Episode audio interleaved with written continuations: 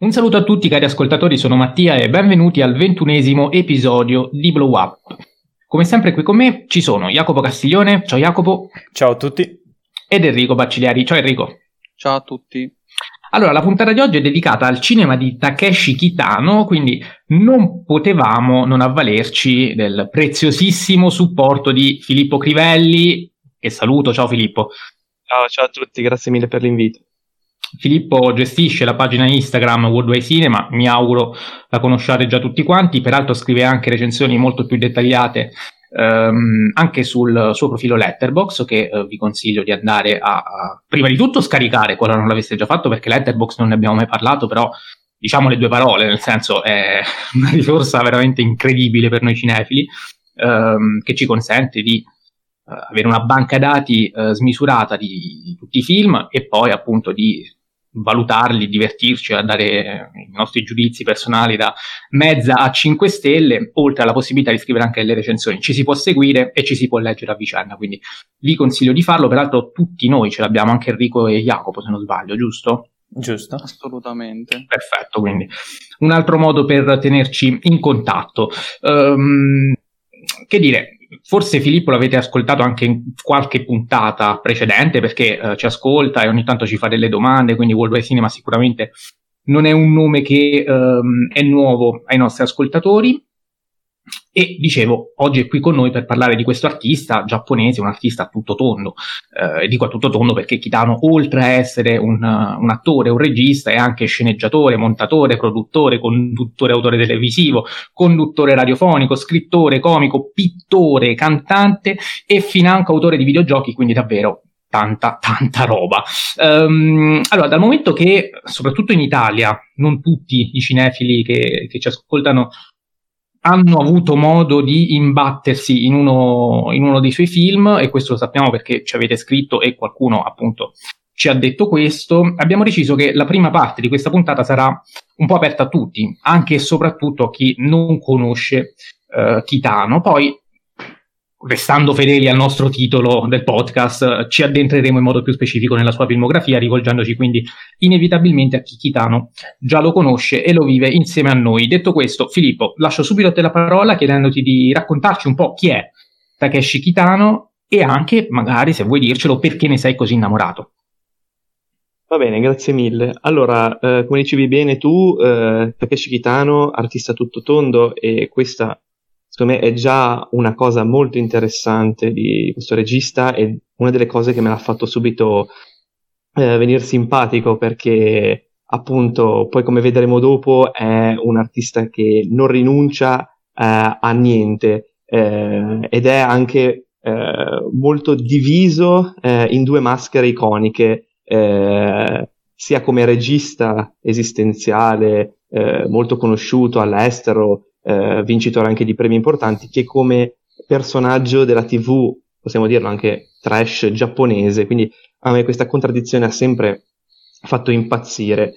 Eh, allora, facendo un po' ordine nella sua vita, eh, Kitano innanzitutto ha una, appunto, una biografia abbastanza eh, ricca di eventi, cercherò di essere abbastanza sintetico. Sì, noi di eh, solito diciamolo, non ci soffermiamo sulle biografie, però certo. in questo caso è, è è utile a capire meglio la sua filmografia, quindi lo facciamo per questo, ecco. Sì, esatto, soprattutto per chi poi ci seguirà più avanti nella puntata, quando andremo nel dettaglio sui vari film, tutti gli elementi della sua vita, veramente quasi tutti, ritorneranno in maniera più o meno autoreferenziale o solamente citata nel, nel suo cinema. Dunque, lui comunque nasce nel dopoguerra, 1947, a Tokyo, in una famiglia abbastanza numerosa, quattro fratelli, e eh, la sua infanzia è molto difficoltosa, turbolenta. Lui ha un padre abusivo, alcolizzato, eh, vive in una situazione di povertà. Il suo padre inoltre si chiama eh, Kikujiro, eh, non a caso eh, poi tornerà in un suo futuro film molto famoso del 1999. E mh, appunto una volta abbandonata la famiglia, Kikujiro Kitano eh, inizia a lavorare, quindi inizia dal basso Kitano, proprio eh, fa la classica gavetta e negli anni 70, un po' per caso, inizia a diventare un comico. eh, un comico di Manzai. Manzai sono, è un tipo di comicità giapponese eh, che prevede la presenza di due comici, eh, chi, uno più diciamo irruento, l'altro invece che ha un ruolo più di cercare di frenare eh, il suo compagno e sono i, i com- il duo comico di Kitano eh, era chiamato 2-Bit, da cui poi lui prenderà il nome d'arte che ancora lo contraddistingue in Giappone. Voglio ricordare che Kitano in Giappone è principalmente conosciuto con il nome di Bit Takeshi, proprio da questo, eh, questa ripresa di questo duo comico che aveva in passato 2-Bit. E eh, partendo da qua lui eh, si esibisce in questi spettacoli comici in lungo e in largo e successivamente eh, diciamo cioè lo scioglimento di questo duo da qui in avanti eh, Kitano continua nel mondo della televisione eh, nei commenti di, dei nostri follower sono, sono stati citati soprattutto eh, show quali Takeshi's Castle che è molto popolare qua in Italia perché è presentato dalla Jalapas negli anni 90 più che altro e, una specie um, di senza frontiere, ciao Darwin, non lo so come esatto, io lo conoscesse, ecco. Esatto, molto demenziale, dove Kitano interpretava questa sorta di conte a difesa del castello, un personaggio abbastanza istrionico come sempre. Comunque lui, appunto, come dicevi tu Mattia, è un artista tutto tondo, quindi già da lì eh, inizia a lavorare in tv, a scrivere commedie, ma a scrivere anche su quotidiani eh, settimanali, quindi è un artista molto preparato, è anche un poeta, romanziere, musicista rock, quindi veramente il videogioco di cui parlavi è un videogioco creato solo per infastidire praticamente il, il giocatore, creandogli un sacco di vincoli impossibili da superare. È un artista veramente mh, anticonvenzionale, anticonformista. Ehm, andando un po' più avanti, quindi lui comunque nel cinema rientra con, ehm, come attore, soprattutto famosa la sua partecipazione nel film di Oshima in Merry Christmas Mr. Lawrence, in cui fa una bellissima parte che conclude anche il film, ehm, questo film di guerra, e mh, da lì in poi eh, diciamo, inizierà la sua carriera registica un po' per caso, lui doveva eh, partecipare al film di Violent Cop, il suo primo film, solamente come attore, ma eh, il regista ehm, del film eh, diciamo, si assentò e quindi Kitano un po' per gioco, perché non sapeva cosa fare sostanzialmente, non l'aveva mai fatto prima, decise di dirigere questo film, in parte rivedere la sceneggiatura, poi ne parleremo dopo, e eh, da lì in poi quindi nasce il suo cinema eh, sempre più personale, sempre più eh, intimo, che andrà a svilupparsi poi adesso vedremo appunto come in modi sempre più inaspettati. Questo diciamo era il, il quadro della sua vita. Sì, poi diciamo che quando comincia a fare cinema, a fare film, succede anche qualcosa uh, che uh, da un punto certo. di vista certo. strettamente biografico influenzerà il suo cinema, perché se non sbaglio uh, esatto. subisce un incidente, eh, questo non mi ricordo l'anno, aiutami tu, cos'è il 94? È il 94, esatto, prima di Kids Return. Sì. E... E sì, esatto, cambierà anche diciamo, le, le, le, fattezze estetiche perché avrà una specie di di, di, paresi, insomma, da un lato del, della faccia, insomma, anche da un punto di vista espressionistico, uh, uh-huh. visivo, uh, anche il suo sguardo cambia, il suo, il suo ha, ha, qualche tica, qualche, um, ha qualche movimento un po' diverso rispetto a prima, ma poi um, anche da un punto di vista strettamente um, cinematografico vediamo il ricorrere di cioè, le conseguenze anche da un punto di vista proprio uh, semantico di questo incidente. Sto pensando ovviamente ad Anabi che è, ho visto soltanto tre film di Kitano. Uh, Anabi è, l'unico successivo all'incidente del 97 in cui questo si sente, si, si, avverte, si percepisce molto. È un, è un, Kitano diverso, poi lo andremo a vedere più avanti nel corso del film. Enrico, uh, tu di film di Kitano invece ne hai recuperati soltanto due, Violent Cop e um, Sonatine. Um, quindi sei forse al pari di me, però insieme a me quello che um, dei quattro ha visto meno film, invece Jacopo li ha visti quasi tutti, non so Jacopo quanti ne hai visti tu? Eh, mi pare 12 su 18. Se, ecco, sono, quindi... se, sono, 18, ora Filippo può confermare, no? non lo so. Mi sembra di sì. Okay. Perfetto, quindi mm, sicuramente Jacopo e Filippo sono quelli che saranno un po' più attivi in questa puntata, però io ed Enrico avremo un po' il compito appunto di fare i neofiti e quindi di fare anche delle domande eh, per capire meglio l'autore e per cercare anche di capire come ehm, approcciare al suo cinema. Enrico, so che hai subito una domanda per Filippo, quindi ti lascio la parola. Sì, io sono un po', mi metto un po' nei panni di quegli spettatori di cui dicevamo prima, cioè quelli che lo stanno scoprendo adesso, no? eh, o chi ancora lo deve scoprire. E eh, siccome comunque Kitano nel corso dei miei studi, eh, ricordo che eh, studio al DAMS, quindi inevitabilmente eh, gli studi cinematografici sono il mio campo, e mm, il, il nome di Takeshi Kitano l'ho letto diverse volte. Però eh, mi sono sempre chiesto come mai bisognerebbe scoprire o riscoprire il cinema di, di, di Kitano eh, nel 2021. Anche perché è un regista eh, che ha una certa età, visto che è classe 47, eh, e che ha fatto diversi film e ha vinto tra l'altro un Leone d'Oro, vorrei ricordarlo. Eh, e quindi insomma passo la, la, parola a Filippo e vorrei sentire la, la sua risposta. Io ho provato a rispondermi anche con i due film eh, che ho visto e, e, credo che forse ho toccato un punto anche fondamentale del suo stile. Allora, è una domanda molto interessante. In realtà ci sarebbero diverse, mm, diversi modi di rispondere, eh, soprattutto legati magari ad elementi più iconici del cinema di Kitano che si notano spesso e che poi magari citeremo più avanti. Però voglio provare a sorprenderti magari con una, una, una mm, risposta un po' più più personale almeno che ho diciamo maturato in questi, in questi giorni. E soprattutto rivedendo um, alcuni film. Ho rivisto Violent Cop ho rivisto Hanabi e Kikujiro che eh, alcuni di voi non hanno visto. Um, in ogni caso secondo me Kitano è un regista da riscoprire principalmente perché riprende un, la tradizione del cinema muto. Voglio spingermi così indietro. Principalmente eh, quello slapstick, più legato a Buster Keaton in realtà di Charlie Chaplin, eh, che Kitano appunto eh, stima un po' di più e lo trova più affine.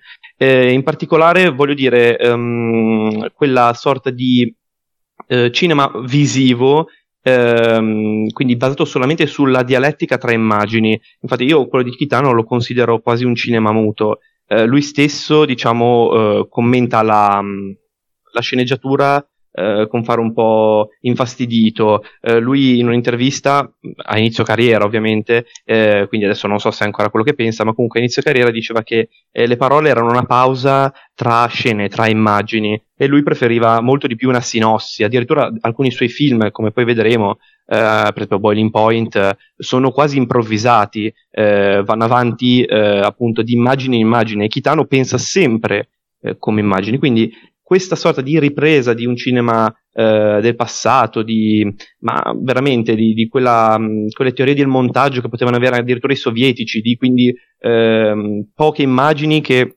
dialogano tra loro, è una cosa che a me ha stupito un sacco, soprattutto rivederlo negli anni 90, ripreso così di, di prepotenza. Inoltre, secondo me, è un regista che aiuta molto a capire il valore semantico del montaggio, sempre collegato a quello che diceva prima.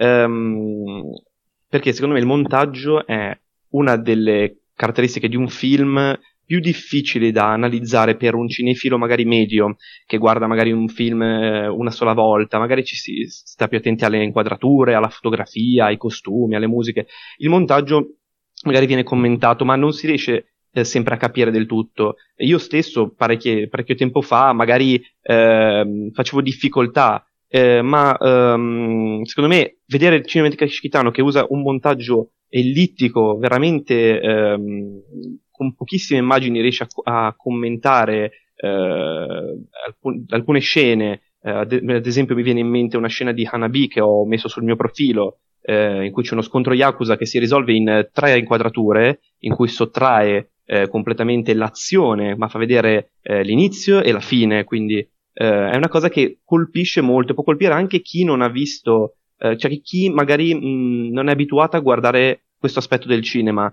eh, e non è magari abituato a capire la valenza del montaggio eh, come dialogo tra immagini. Infatti una mia, eh, diciamo, una mia follower mi ha detto, anche se non avevo, diciamo, razionalizzato questa scena come hai fatto tu che avevo descritto magari tutte, eh, tutti gli stacchi precisamente le inquadrature cosa voleva dire ma ho notato qualcosa di che c'era qualcosa di, di, diverso rispetto ad altri registi e mi ha colpito perché subito io che non, magari non noto il montaggio in alcuni film qua subito ho capito vole, cosa voleva dire solo tramite immagini quindi secondo me questo è molto molto interessante Sì, mi fa piacere perché le nostre risposte non sono identiche, però sono molto simili.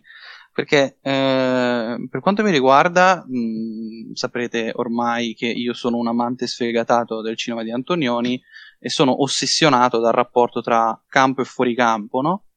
E secondo me eh, Takeshi Kitano è uno di quei registi che ha fatto del fuoricampo veramente un suo marchio di fabbrica assoluto e, e soprattutto il fuoricampo è una cosa che dà eh, è, un, è un significante, è un significato del campo perché eh, attraverso eh, ciò che tu non mostri dai eh, importanza a ciò che mostri eh, e quindi chiaramente, secondo me, per uno che mh, mm, magari appunto vuole imparare anche a come si monta, ed è per questo che sono molto simili le nostre risposte, e anche in base a ciò che inquadri, e quindi anche mh, mm, è un regista metafisico, accennavamo prima, eh, lo vedremo in uh, sonatine, almeno per me, eh, io purtroppo mi fermo lì, eh, però il, il, suo modo di inquadrare il campo e il fuoricampo, secondo me, è, è significativo per comprendere l'importanza di ciò che si inquadra, eh, a tal punto che infatti eh, buon Kitano riprende molto Ozu e il, il tipo di inquadratura metafisica eh, classica del cinema di Ozu. Filippo, se posso, se posso rispondere, aggiungere Prego. qualcosa, eh, sì, infatti la, le nostre risposte sono simili anche perché proprio io citando ad esempio il cinema slapstick che è fondamentale, anzi poi lo vedremo secondo me è il chitano, come diceva Mattia eh, in privato, è il chitano taciuto, ovvero quella, quel tipo di, mh, mm, quell'elemento del cinema chitano che spesso si tende a trascurare anche perché sono, è parte soprattutto di film eh, meno riusciti per la critica, però ehm, per esempio in Buster Keaton è fondamentale, ma vabbè, int- intanto cinema slapstick, ma soprattutto Buster Keaton ha sempre usato eh, il fuoricampo per scatenare l'arità. È la, è in Kitano è la stessa cosa, la posizione della macchina da presa, la, la, prospettiva del, che noi abbiamo di quella scena e anche questo aiuta a giocare con le nostre eh, diciamo, mh, aspettative. C'è una scena, per esempio, che di nuovo ho postato sul mio profilo di Hanabi, eh, in cui eh, si deve scattare semplicemente una foto um, tra i due protagonisti la macchina viene messa in, un, in, una posizione tale da nascondere quello che sta per arrivare, ovvero una macchina che passerà davanti al momento dello scatto. E questa è sono una delle tante gag di, di Kitano, ma è una gag kitoniana al 100%, una gag che sfrutta, come dici tu, il, il fuoricampo in una maniera che forse fino ad allora pochissimi avevano, avevano ripreso con così, tanza, con così tanta valenza, diciamo. Sì, volevo restare da te per leggerti una domanda che ci arriva da oltre il cinema, che ti chiede, visto che ci hai parlato uh, di, di, Buster Keaton, quali sono le sue maggiori fonti di ispirazioni? Una l'abbiamo fatta fuori subito, uh, ce ne sono altre, però se ti va di, di elencarle, magari comincia tu, poi Jacopo sicuramente qualcosina vuole aggiungere, forse, non lo so. Allora, eh, secondo me um, quello di Takeshi Kitano è un cinema comunque molto eh, personale, quindi le influenze ci sono tutte eh, dal cinema del passato, eh, lui eh, sostanzialmente mh, dice tra i suoi amori ci sono eh, anche Godard e Fellini, eh, però ehm, quello che vorrei sottolineare comunque è un cinema davvero eh, anticonvenzionale, originale al 100%. Secondo me, appunto, può esserci una ripresa di, ovviamente, della, della violenza di un certo tipo di cinema eh, giapponese, anche non edulcorato, come per esempio il cinema di Oshima, eh, da cui riprende ri- rielaborando. Ehm, l'altro con Oshima lui ha lavorato e Oshima stesso lo reputava eh, un grande regista. Eh, eh, l'ha fatto anche appunto diciamo lavorare eh, nel suo film Merry Christmas Mr. Lawrence.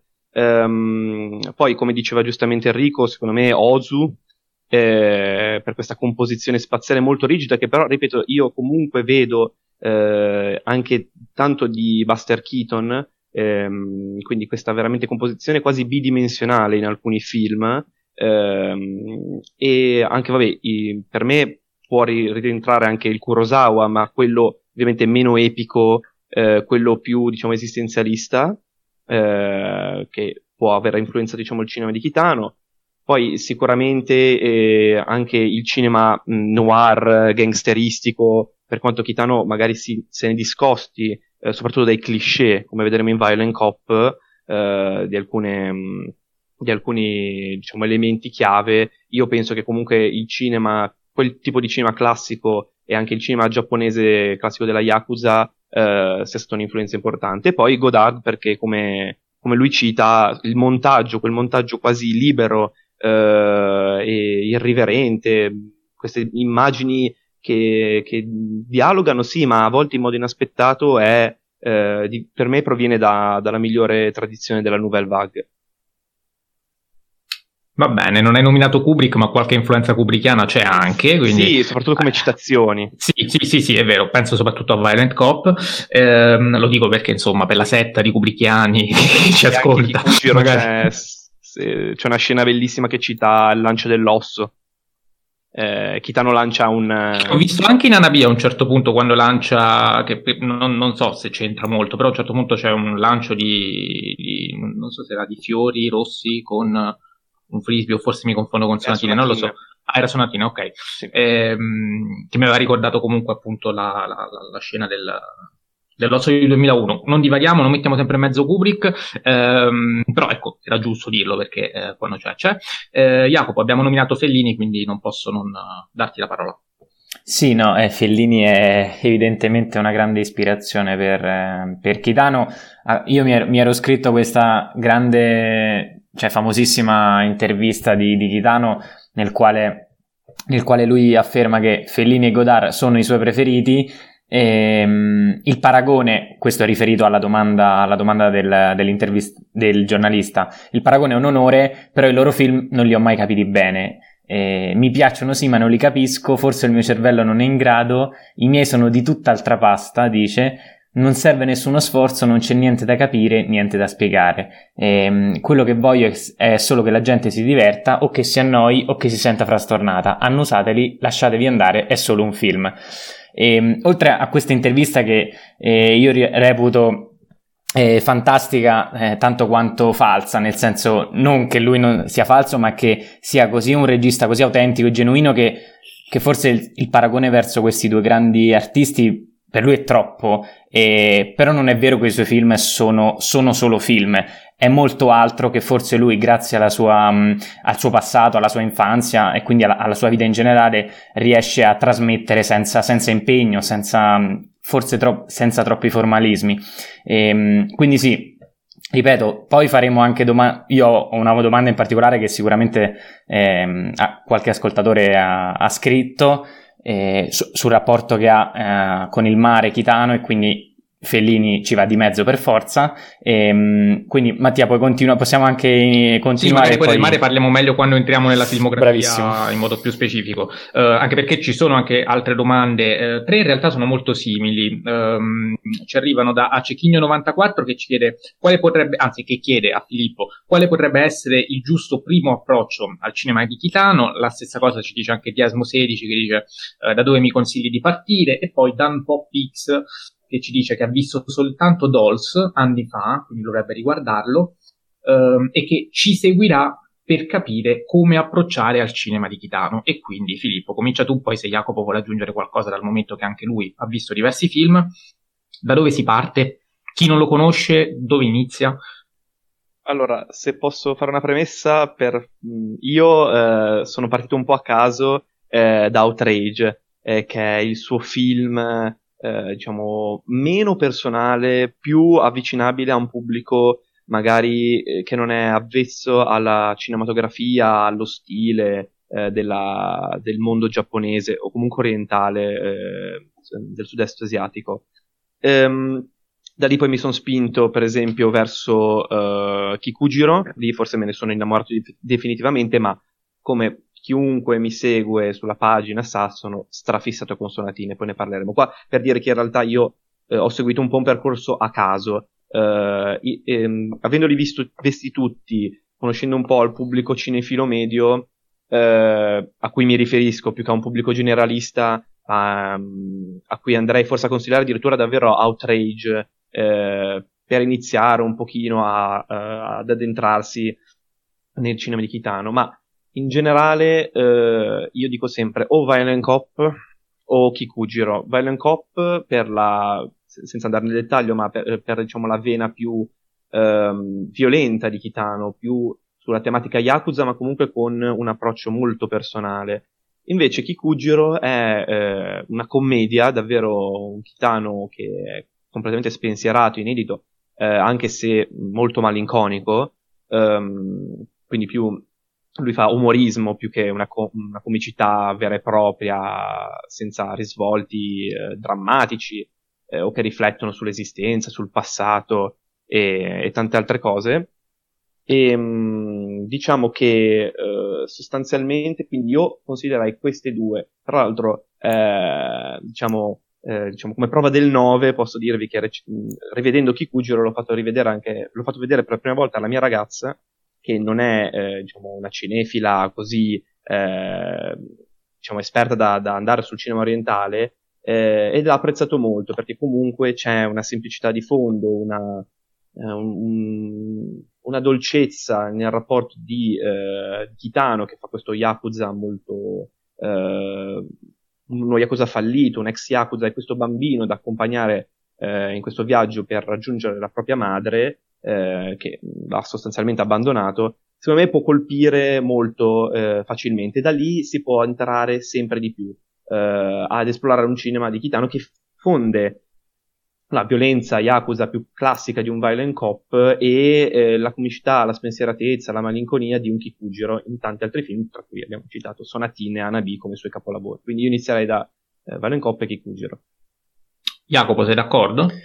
Sì, sono, sono, più o meno d'accordo. Mi sento di consigliare, oltre a questi due, secondo me, um, Kids Return, che viene, forse non viene considerato abbastanza eh, per quello che è, invece è un film incredibile e molto, secondo me, molto vicino a un pubblico anche generalista, se vogliamo, perché comunque è un, è un film di formazione ehm, abbastanza lineare Ovviamente sono, è un film molto chitaniano per, per, le, per la semantica, per la poetica di, di, tutto il film, parla anche di lui proprio in prima persona, ehm, anche se non appare, se non, se non sbaglio. Però, eh, però, lo consiglio molto perché, a parte un finale che, che io diciamo vedo, vedo quasi come un, una, un caso all'interno della, della sua filmografia, e ci arriveremo dopo quando, quando ne parleremo. Eh, però ecco, lo, lo, lo vedo un, un, ottimo, un, ottimo, modo per iniziare, per iniziare, la sua filmografia. Altrimenti Kikujiro o Violent Cop sono entrambe, secondo me, scelte azzeccatissime. Perfetto, ci è arrivata un'altra domanda da Cinemart Life, la giro subito a Filippo.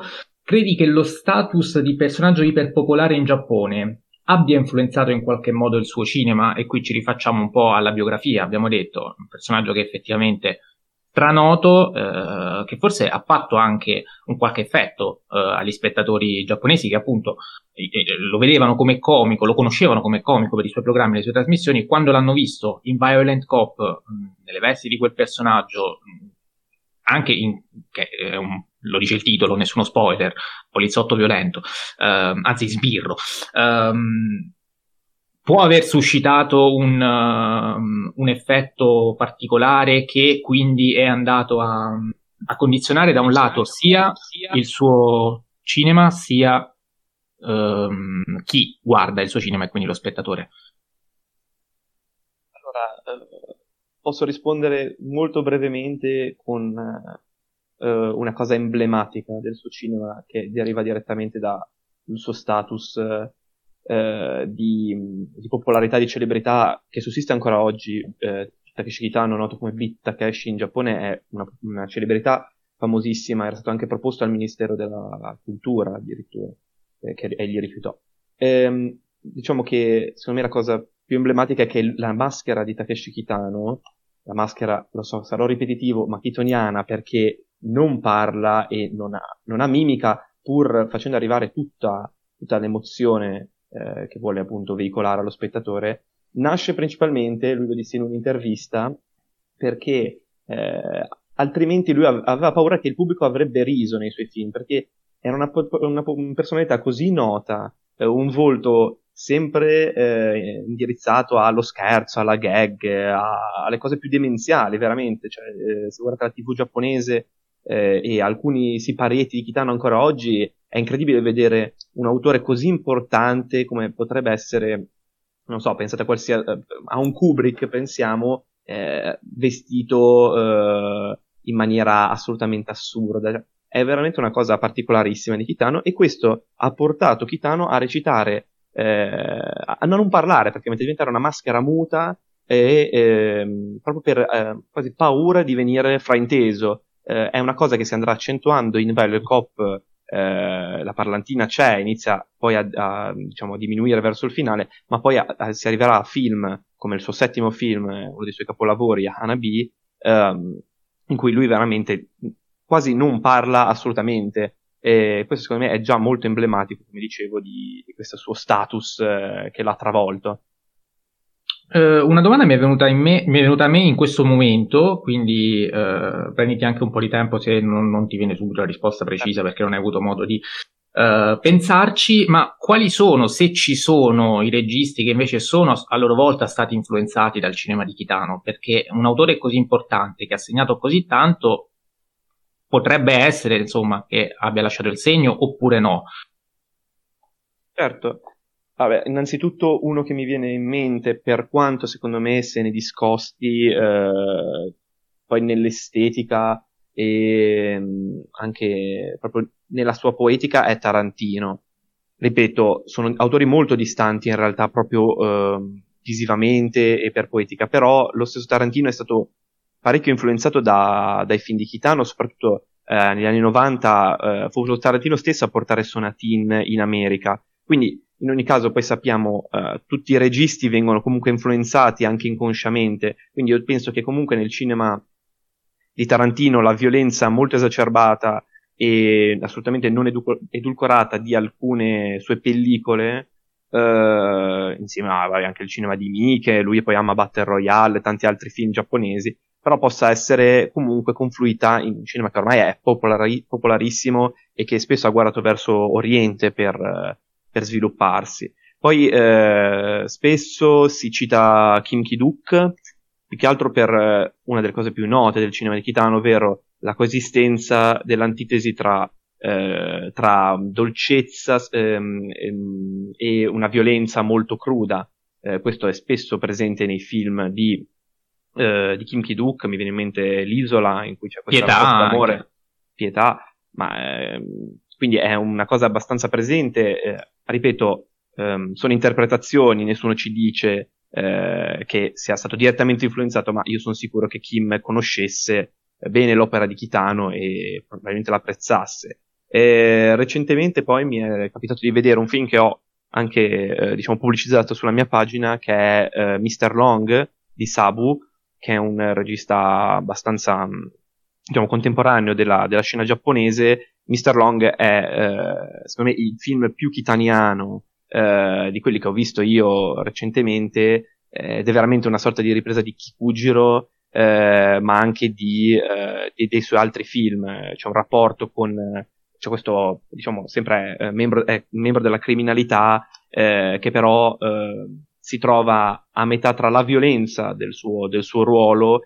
ma anche a, a metà tra questo ruolo e un ruolo di quasi genitore eh, surrogato e, ehm, e, mito di una certa piccola cerchia di, di una comunità giapponese, mm, senza, diciamo, eh, perdermi troppo in chiacchiere, però comunque lui diventa poi una sorta di cuoco eh, molto famoso di una, di una, bancarella. Quindi c'è questo elemento grottesco che secondo me è assolutamente derivato dal cinema di Kitano.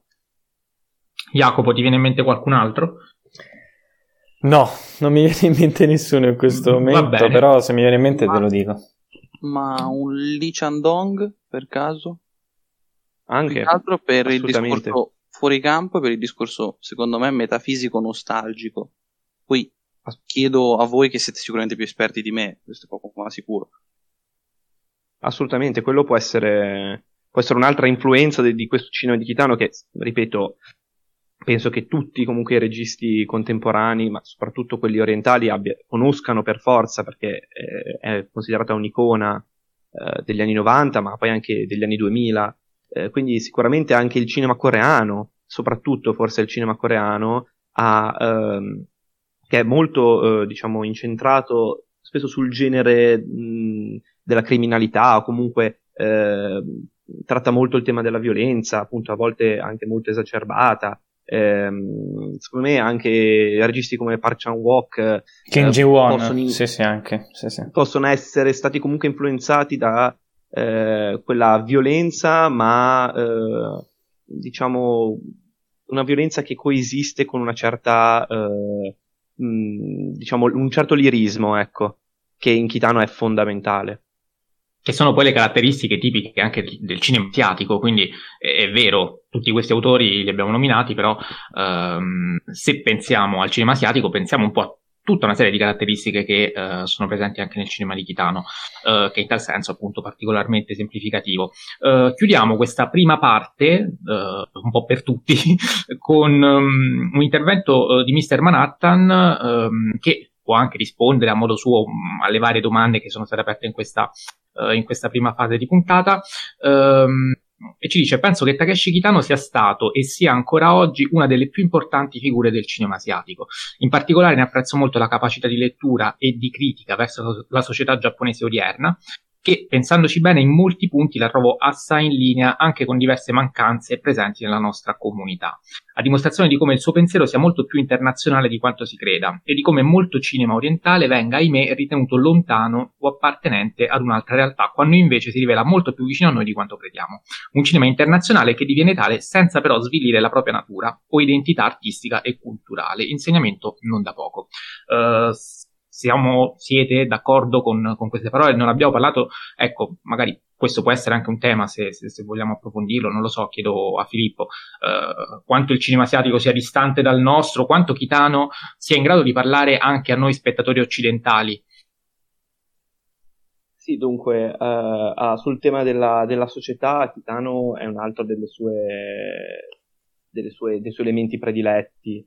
Eh, in tanti film lui comunque riprende elementi tradizionali della cultura giapponese e eh, ne mostra, diciamo, eh, gli elementi eh, più critici, già a partire dalla Yakuza, che lui ha sempre preso un po' come pretesto per fare film, però comunque c'è un discorso anche su, eh, se non sbaglio c'è anche una domanda su questo che magari sì, citeremo sì, più avanti, sull'evoluzione della Yakuza ma eh, tanti altri suoi film come Kids Return, che eh, è una, una, satira, una critica eh, fortissima verso ehm, diciamo, il mondo dei giovani e come essi vengano indirizzati da, anche dalla scuola, per dire, ma anche Getting Nanny, un altro film, eh, un flop colossale di Kitano, è tutto una grande critica sociale al, um, allo status symbol, al, al, conformismo, al capitalismo giapponese di stampo poi eh, apertamente americano, quindi queste sono delle tematiche che possono anche arrivare a noi. Secondo me comunque il, in generale il cinema di Kitano, eh, quello almeno pre-Takeshis, ovvero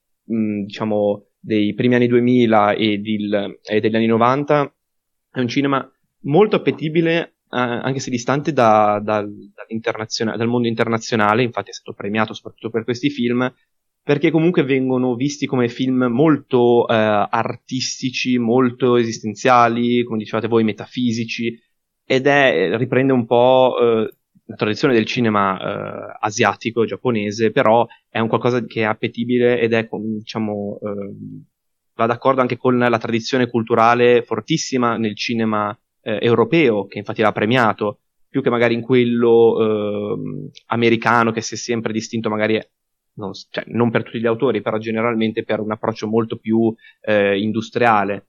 Eh, infatti lui poi eh, più avanti quasi cambierà approccio eh, perché in patria lui non è molto, molto non è stato apprezzato come fuori, come da noi magari europei o dagli americani e eh, si sposterà più verso un cinema più comprensibile dai giapponesi appunto con tutta quella ripresa della, della demenzialità eh, e delle gag tipiche magari della TV giapponese, quindi una comicità molto distante. Quindi, secondo me, la prima parte di Kitano è molto appetibile anche da noi europei, la seconda o alcuni film eh, sono t- tanto radicati nella, nella cultura, nella comicità giapponese, quindi sono un po' più difficoltosi.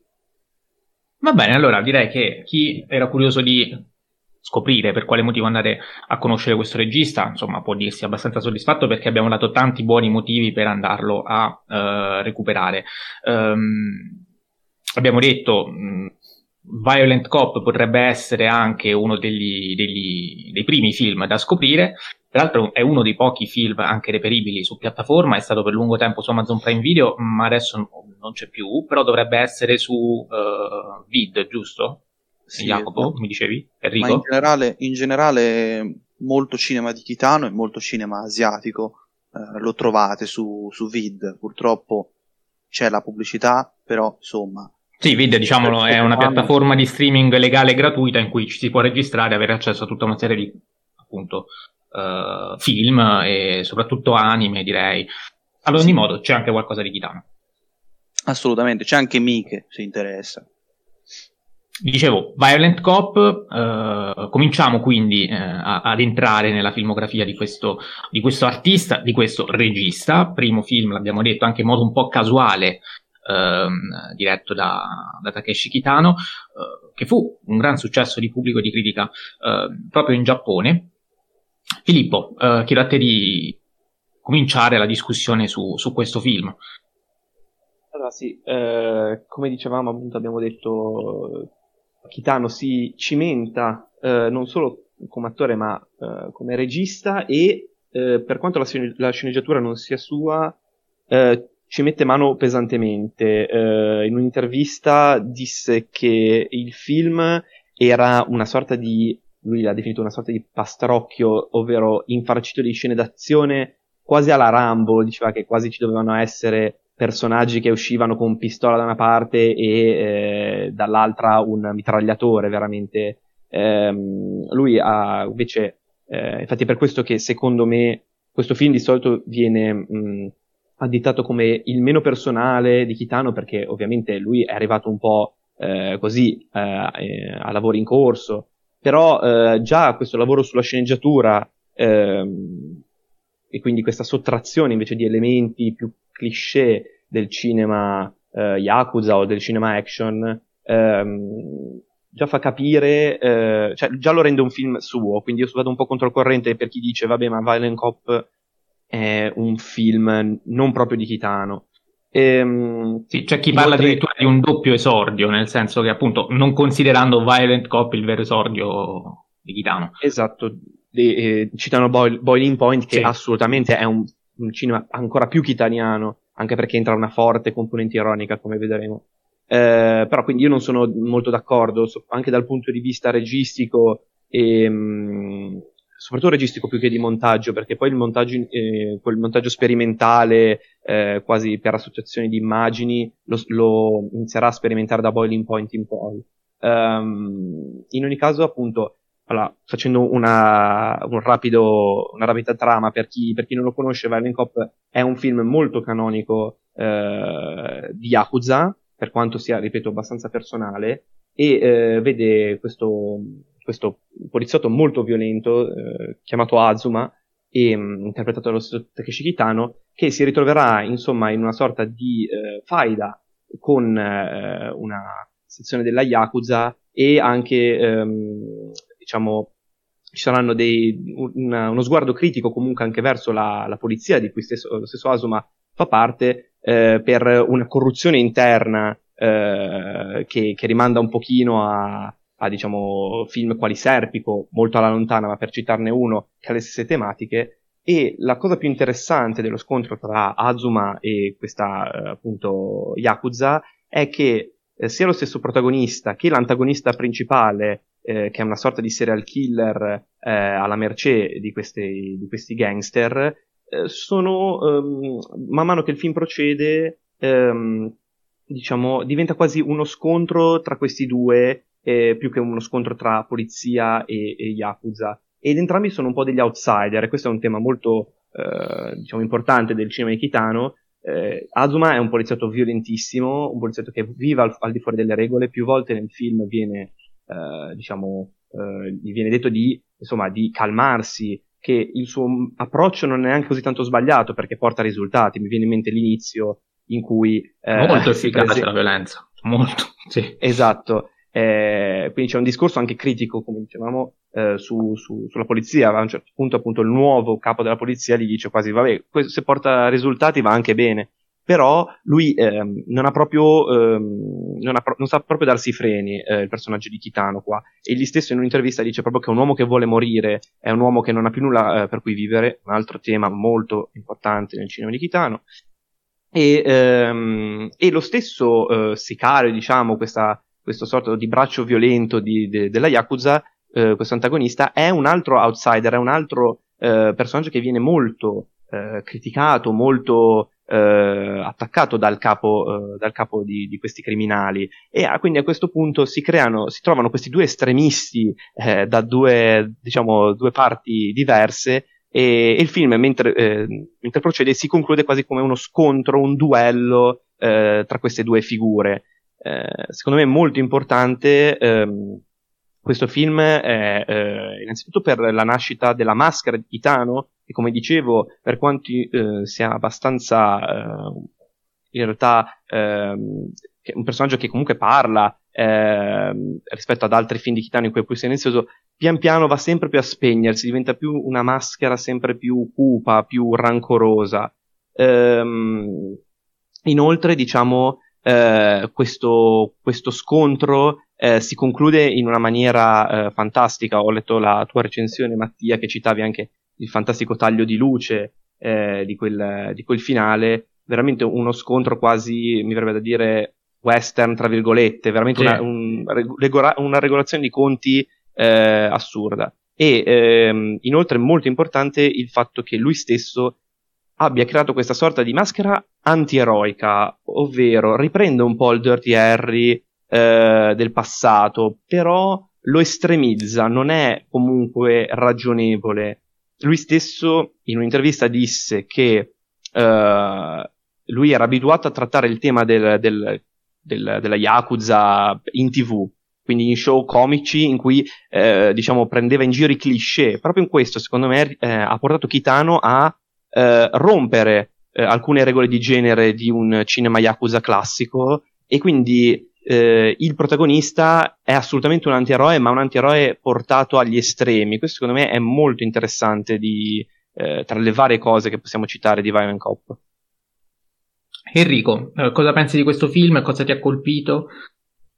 Eh, allora, in generale questo film mi ha colpito perché eh, qui devo dar ragione a Filippo eh, per la questione del fatto che in realtà secondo me è molto personale perché eh, si nota che lui ci ha messo mano a questo film. Eh, si nota perché eh, inevitabilmente ci sono degli slanci che sono ehm, autoriali e poco commerciali. Ehm, già nel ritmo alcune scene sono parecchio dilatate.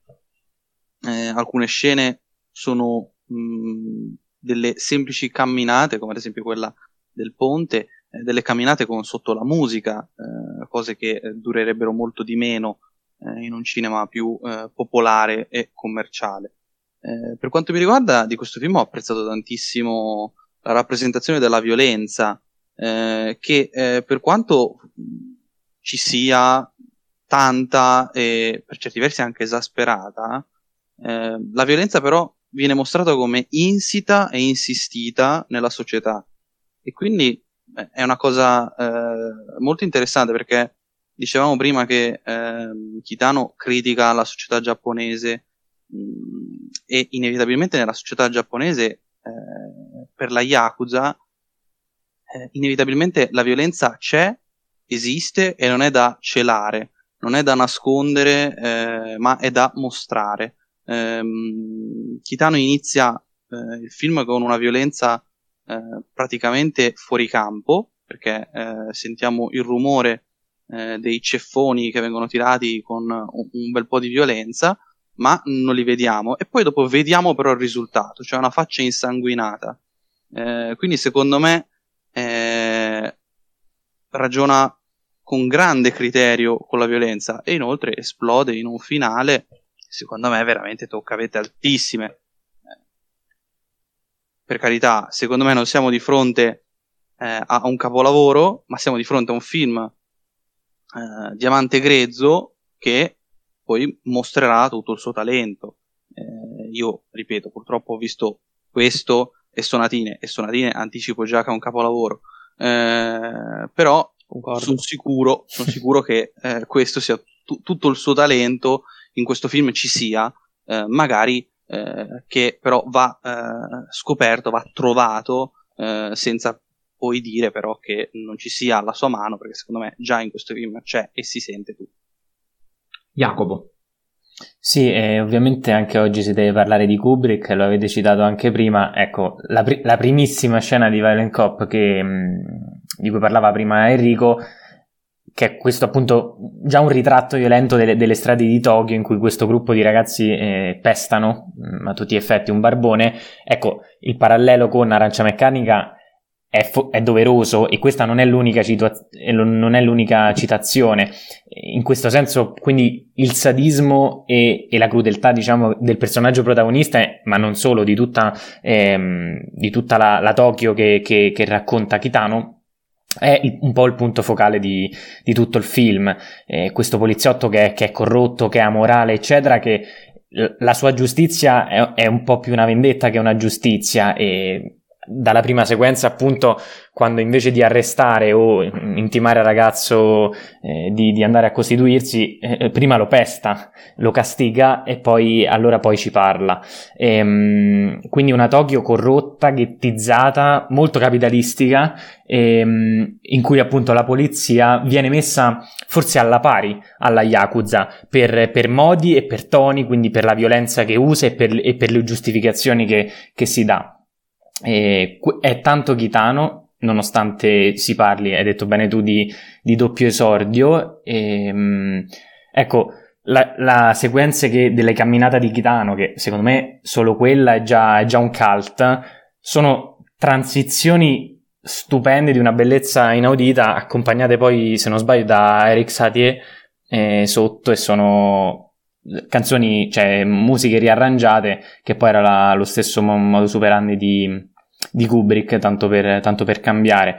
Quindi registicamente già si inizia a intravedere un po' quello che sarà Kitano, in montaggio è vero forse meno, però questa violenza rapida e crudele, sadica nei, nei primissimi piani, mentre quando, quando allarga l'inquadratura invece eh, spesso è pacifica, spesso quelle inquadrature più, da, più, dall'alto e lontane sono quelle in cui mm, questo poliziotto è, insieme alla sorella, è vicino al mare, quindi già si inizia comunque a sentire un po' l'odore di, di Kitano, quello che poi verrà e si, eh, diciamo, verrà rappresentato in maniera più ampia, più, più esasperata anche in film, in film successivi. Quindi un grande esordio, ecco, sicuramente sicuramente un grande esordio. Io preciso altre scene di arancia meccanica citate, abbiamo detto quella del barbone pestato all'inizio, ma poi c'è anche quella del taglio della mano eh, che richiama clamorosamente Alex Delargio che eh, punisce il drugo, eh, quella celebre sequenza. Eh, con, con, con, la musica del Ludovico Vanna che, che arriva dalla finestra. Vabbè, mm, non, non, non, dilunghiamoci, ma poi c'è anche il, mm, il, pestaggio del sicario da parte di Chitano, anche in quella scena viene richiamata un po' la violenza di, di, di, mm, subita da Alex Delarge da parte proprio dei poliziotti. Se ci fate caso l'ambiente è molto simile, quelle mura bianche e poi gli schizzi di sangue che uh, tingono di rosso la scena. Um, abbiamo parlato uh, del, della violenza come una, di una caratteristica tipica della filmografia di, di, di Kitano che c'è già nel titolo in questa, in questa sua prima opera, ma uh, forse non abbiamo parlato tanto della tenerezza che comunque per quanto più ridimensionata rispetto ad opere successive, comunque si vede qui. Uh, e penso al personaggio della sorella che uh, è forse l'ancora che tiene questo, questo poliziotto appunto ancorato a, alla Terra e quindi ha, ha un senso di umanità che poi eh, degenera e non può che finire in quel modo quando eh, viene meno eh, appunto questo tipo, di, questo tipo di affetto. Filippo, se vuoi approfondire questa, questa tematica, magari eh, aggiungendo anche una riflessione sul mondo degli Yakuza, perché ci è arrivata proprio una domanda di uh, Greta Buccarello che chiede proprio un approfondimento sul modo in cui Kitano si rapporta al mondo degli Yakuza. Enrico forse voleva fare, c'eri tu che volevi chiedere qualcos'altro sugli Yakuza? Sto mettendo tante cose nel calderone, però Personatin gliela chiederò. Ok, quindi facciamo dopo. Allora, Filippo, scegli tu da dove cominciare. Sì, allora, l'elemento uh, della sorella è un elemento appunto molto uh, importante che Kitano riutilizzerà uh, nelle relazioni, quindi come relazione tra fratello e sorella, vedremo in Kifugiro tra padre e figlio, lo vedremo eh, nelle amicizie di Kids Return, lo vedremo nella, nel, nel, melodramma di and the Sea, ma anche in Dolls, che è tutto un film di legami, quindi questo legame forte d'amore, di affetto, in questo mondo nichilista, che rende i personaggi più umani e rende Azuma più umano, eh, è appunto un elemento kitaniano che però dobbiamo dire era un elemento inserito già in sceneggiatura mh, precedentemente. Eh, Kitano anzi eh, disse che lo, lo ridu- ridusse molto questo elemento, che doveva esserci un rapporto molto più profondo con la sorella. Però, come abbiamo detto, il cinema di Kitano è anche di, fatto di sottrazioni e quindi eh, il rapporto con la sorella anche, mh, diciamo, eh, un po' soffuso, compare, si, si capisce da poche scene, tra l'altro eh, una, un elemento che ritornerà eh, un elemento profilmico è il mare. Qua già subito, eh, per quanto un po' accennato, è un elemento importante dove la sorella più, su- più volte si trova in questo limbo ad osservare il mare e eh, Kitano le si avvicina senza, senza proferire troppe parole. Eh, quindi questo, diciamo, eh, rendere umano una figura molto negativa o comunque alla fine, questa appunto eh, che vive con una pulsione di morte per uccidere e vendicarsi, ma anche una pulsione eh, suicida. Eh, ora, senza fare spoiler, ma io premetto che la pulsione suicida è un tema fondamentale nel cinema kitano, magari non, non diremo in quali film e con quali personaggi, però è molto importante. E, ehm, quindi era impossibile da non citare, anche se so che è a rischio spoiler. No, vabbè, ma sugli spoiler, guarda, non farti problemi perché quando, cioè, chi ci ascolta sa che quando andiamo ad analizzare un film, non, li abbiamo avvisati, insomma, quindi allora, se, sanno se, i nostri se... ascoltatori che se si parla di Violent Cop se ne parla dall'inizio alla fine, quindi vai tranquillo. Ok, quindi allora senza fare, comunque essere troppo dettagliato, i film di Kitano spesso, mi dispiace dirlo, finiscono con, proprio in tragedia, finiscono con delle morti o dei suicidi, che sono spesso espiazioni stessi, degli stessi personaggi, una sorta di catarsi, eh, arrivano a quel momento e sono purificati tramite la morte, il suicidio o la morte-suicidio. Eh, in ogni caso, appunto, eh, come hai detto benissimo te, la sorella è l'unica cosa che lo rende ancora umano che, e lo, lo, lo, fa vivere, insomma, perché infatti, stesso, ripeto, Titano in quella famosa intervista su Vernon Cop dice proprio che eh, quest'uomo vuole morire, mh, non ha più una, un significato all'interno del mondo, come sarà poi, ripeto, anche per esempio il personaggio, ehm, in, il suo protagonista in Sonatin, eh, proprio uno Yakuza alla fine, e, ehm, per quanto qua invece sia un poliziotto, e, ehm, e quindi una volta che nel finale eh, troverà eh, le, le, atroci, ehm, diciamo, eh, attività che, de, della Yakuza sul corpo di sua sorella, anche questo qualcosa che vedremo anche in Boiling Point, quindi un kitano che non edulcora, che mostra eh, lo stupro, eh, mostra la droga in questo caso, mai però estetizzandola come eh, un Tarantino, possiamo dire, un Miche che si diverte una volta di da, svuotare dalla violenza e, e, certi significati. Qua Kitano invece è, molto, è un pugno nello stomaco quel finale e lì, con la morte della propria, della propria sorella, in realtà con, vedendo lo stato irrimediabile della sorella, eh, lì eh, decide appunto che ormai è finita. Inoltre, chiudo, faccio una breve parentesi, eh, c'è anche il tema della malattia, il tema della malattia sarà fondamentale, eh, un altro tema fondamentale in Titano, tornerà in Anabi, tornerà in Dolls e tanti altri film, eh, anche in Sin and the Sea, se possiamo considerare malattia, diciamo, o comunque deficit, ehm, essere sordomuti. Eh, quindi questa sorta di ulteriore eh, tematica molto, molto profonda e che colpisce con il suo dramma, ecco. Uh, quindi questi sono secondo me elementi molto importanti. Vado veloce perché mi sono un po' dilungato sulla domanda della Yakuza. Allora, in questo caso, secondo me, non ci sono grandissimi spunti, uh, per quanto in realtà si mostri una Yakuza molto spietata, come diceva anche voi, in precedenza, e, ma anche una polizia eh, molto spietata, quindi veramente un, un, una situazione da western, senza regole, sregolati. Eh, come anche il cinema di Kitano eh, inizia a esserlo in Violent Cop, abbiamo detto è molto meno kitaniano, ma comunque ha tante, ehm, tanti esperimenti formali, ha alcune, eh, è, è, anche molto netto, molto rigido a volte, a volte molto, eh, sembra quasi bidimensionale, è molto statico, anche poi ci sono i suoi soliti scatti d'ira. Eh, in ogni caso, trascendendo da ciò, eh, poi forse lo approfondiremo meglio dopo, comunque la Yakuza, eh, ciò che è più interessante di Kitano è che viene visto un'evoluzione della Yakuza. In alcuni film è un'involuzione, quindi in alcuni film come Sonatin, che vedremo, eh, ma anche in Anabi, sono personaggi molto grotteschi, molto bambini, dei bambini che giocano alla guerra. Poi mi viene in mente Kubrick, eh, forse è un paragone un po' azzardato, ma con Dottor Strangelove, quindi dei, dei, degli uomini in realtà potenti, prepotenti, come i politici li venivano svuotati eh, e ridicolizzati eh, Kitano qua fa, in tanti film fa la stessa cosa, qua un po' meno di in, in altri suoi film.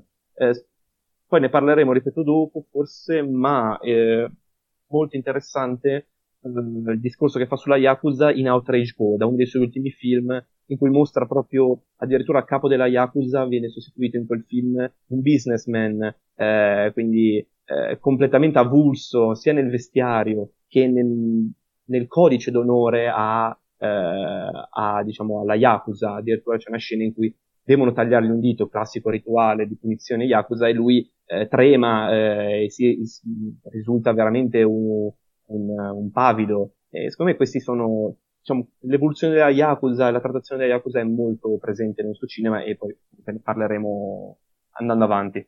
Quindi la nostra cara Greta, per avere una risposta completa, dovrà sentirsi la puntata fino alla fine. Mi dispiace. Esatto. Va benissimo. Allora, prima di parlare di uh, Sonatine, che è un film del 93 ed è il suo quarto lungometraggio, nel mezzo ci sono Boiling Point del 1990 e Il silenzio sul mare del 1991.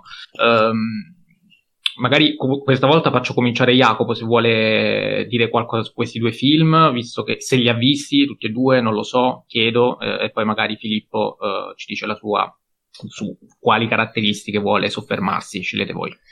Sì, ehm, li ho visti entrambi, giustamente abbiamo parlato di doppio esordio perché? Perché Boiling Point è un po' il Kitano, eh, è un po' il vero prototipo del capolavoro di Kitano che poi vedremo in, Son- in Sonatin uh, e in Anabi e, e, secondo me anche in un, in un altro successivo.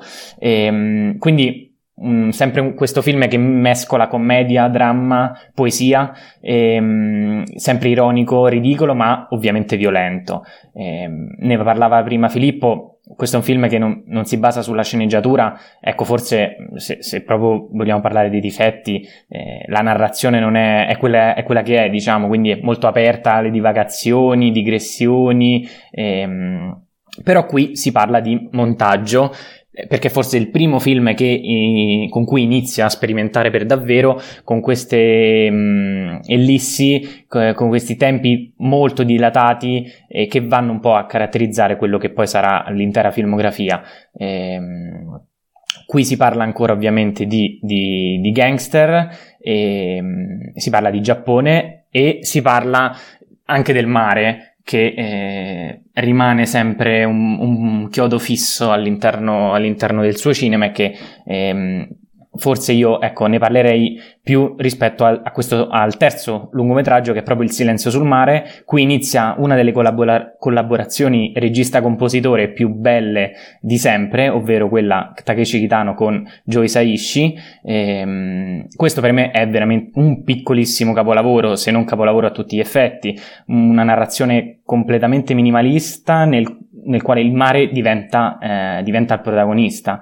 Perché? Perché il mare diventa, eh, diventa luogo di, di liberazione per il, per, per il, protagonista che è un, un ragazzo, eh, un giovane ragazzo eh, che soffre di, ehm, cioè è sordomuto e, e quindi il mare mh, mm, riesce a liberare questo, questo ragazzo da, dall'handicap aprendolo a relazioni sociali e a tant'altro. Ovviamente, ehm, appunto, il mare diventa sì sinonimo di vita, di unione, di amicizie, sport soprattutto perché comunque eh, il protagonista appunto attraverso il surf e quindi il mare riesce ad aprirsi. Ehm, poi nel finale quello, quello stesso mare diventerà un'arma eh, per, per, stravolgere completamente il film, eh, un film che, che poi, mh, devo dirlo, è, è, praticamente quasi tutto in silenzio, pochissimi dialoghi, eh, la musica di Saishi fa da, da sottofondo magnifico, Kitano non appare e io questo film lo consiglio fortemente a tutti perché è il più pacato, è il più, eh, il più tragico forse nella sua semplicità, ma che è davvero un gioiellino della sua filmografia. Filippo. Allora, se mi fate partire da Boiling Point, anche io cerco di fare il collegamento fino a Sona Film. Vai tranquillo. Allora, eh, allora, una cosa importante um, di questi due film, mi tolgo, mi tolgo subito questa, questa, cosa, secondo me, è la centralità che ha lo sport. Anche se ehm, magari in Boiling Point può sembrare un po' più corollario.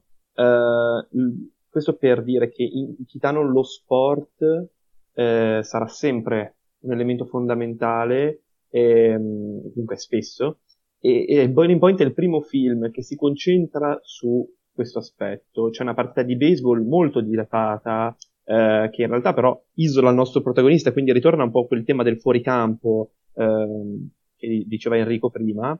Ehm, e eh, qua in realtà appunto dicevo è un po' corollario. In A Scene in the il surf diventa proprio una sorta di eh, rivalsa, di cercare di superare gli ostacoli eh, della vita, eh, sia lavorativa, comunque il protagonista eh, ha un lavoro molto, molto semplice che, che, non gli permette di sviluppare questa passione, ma anche appunto del suo deficit ehm, innato. E quindi è un film, questo, questa centralità dello sport è molto importante, lo troveremo in Kids Return eh, con appunto il pugilato, ma eh, davvero compare in tanti film eh, successivi di, di Takeshi Kitano, c'è il Basket Team Brother, che anche lì magari è più ehm, corollario, eh, però appunto era un tema da, da sviluppare, perché Kitano comunque insiste molto. Come diceva Jacopo, in, in Boiling Point si inizia a sperimentare più sul montaggio, ehm, per, ehm, quindi soprattutto colpisce, una cosa che non abbiamo detto, la capacità di Kitano di eh, usare il montaggio per un po' sovvertire la temporalità del film. Eh, lo vedremo più avanti con Hanabi, per esempio, eh, ma anche altri film, eh, ci sono diversi flashback e addirittura flash forward eh, che vengono inseriti, mh, diciamo, in modo inusuale, soprattutto per quanto riguarda i flash forward. In Boiling Point c'è una sorta di um, previsione, pre- eh, predestinazione del, della morte eh, che viene mostrata con dei, dei tagli abbastanza netti e improvvisi, ehm, quindi proprio una sorta di eh, eh, anticipazione e Kitano lo, lo, fa spesso questa cosa. E mh, comunque Boiling Point sì, effettivamente forse è uno dei film eh, mh, per quanto io l'abbia apprezzato parecchio, ma forse è uno dei suoi più deboli appunto come narrazione, come diceva Jacopo, e anche un po' questo tema del, del, del sogno, in origine doveva essere il sogno di questo ragazzo che, um, che vive questa avventura Yakuza, ecco questo è un po' forse eh, una cosa non, non, particolarmente riuscita.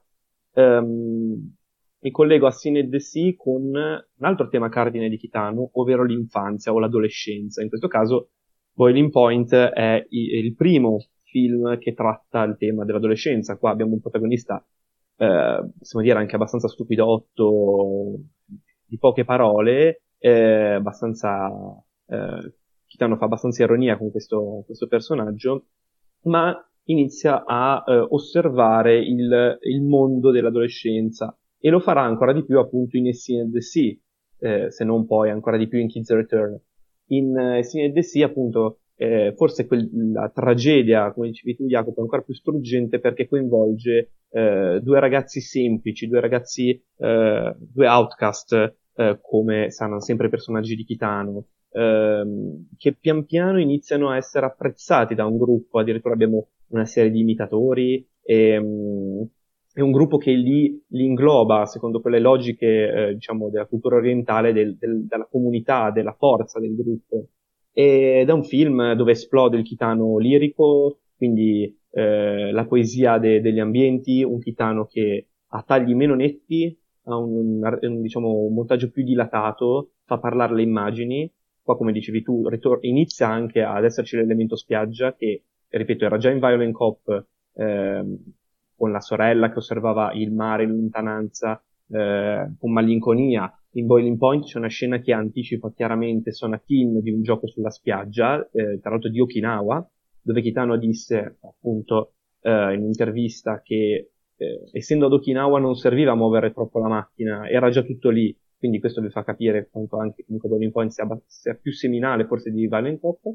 E, mm, e Sin Sea più o meno uguale, abbiamo tante geometrie, il mare, eh, la linea dell'orizzonte, muretti che, vengono, eh, diciamo, eh, diciamo, che segue Kitano con i suoi dolly, eh, un'altra caratteristica dicevo, di bidimensionalità del suo cinema, anche in Violent Cop, come avevi tu Mattia inserito nella tua recensione, c'è molta bidimensionalità, eh, molta scusa, orizzontalità, con dei dolly che seguono queste linee molto precise.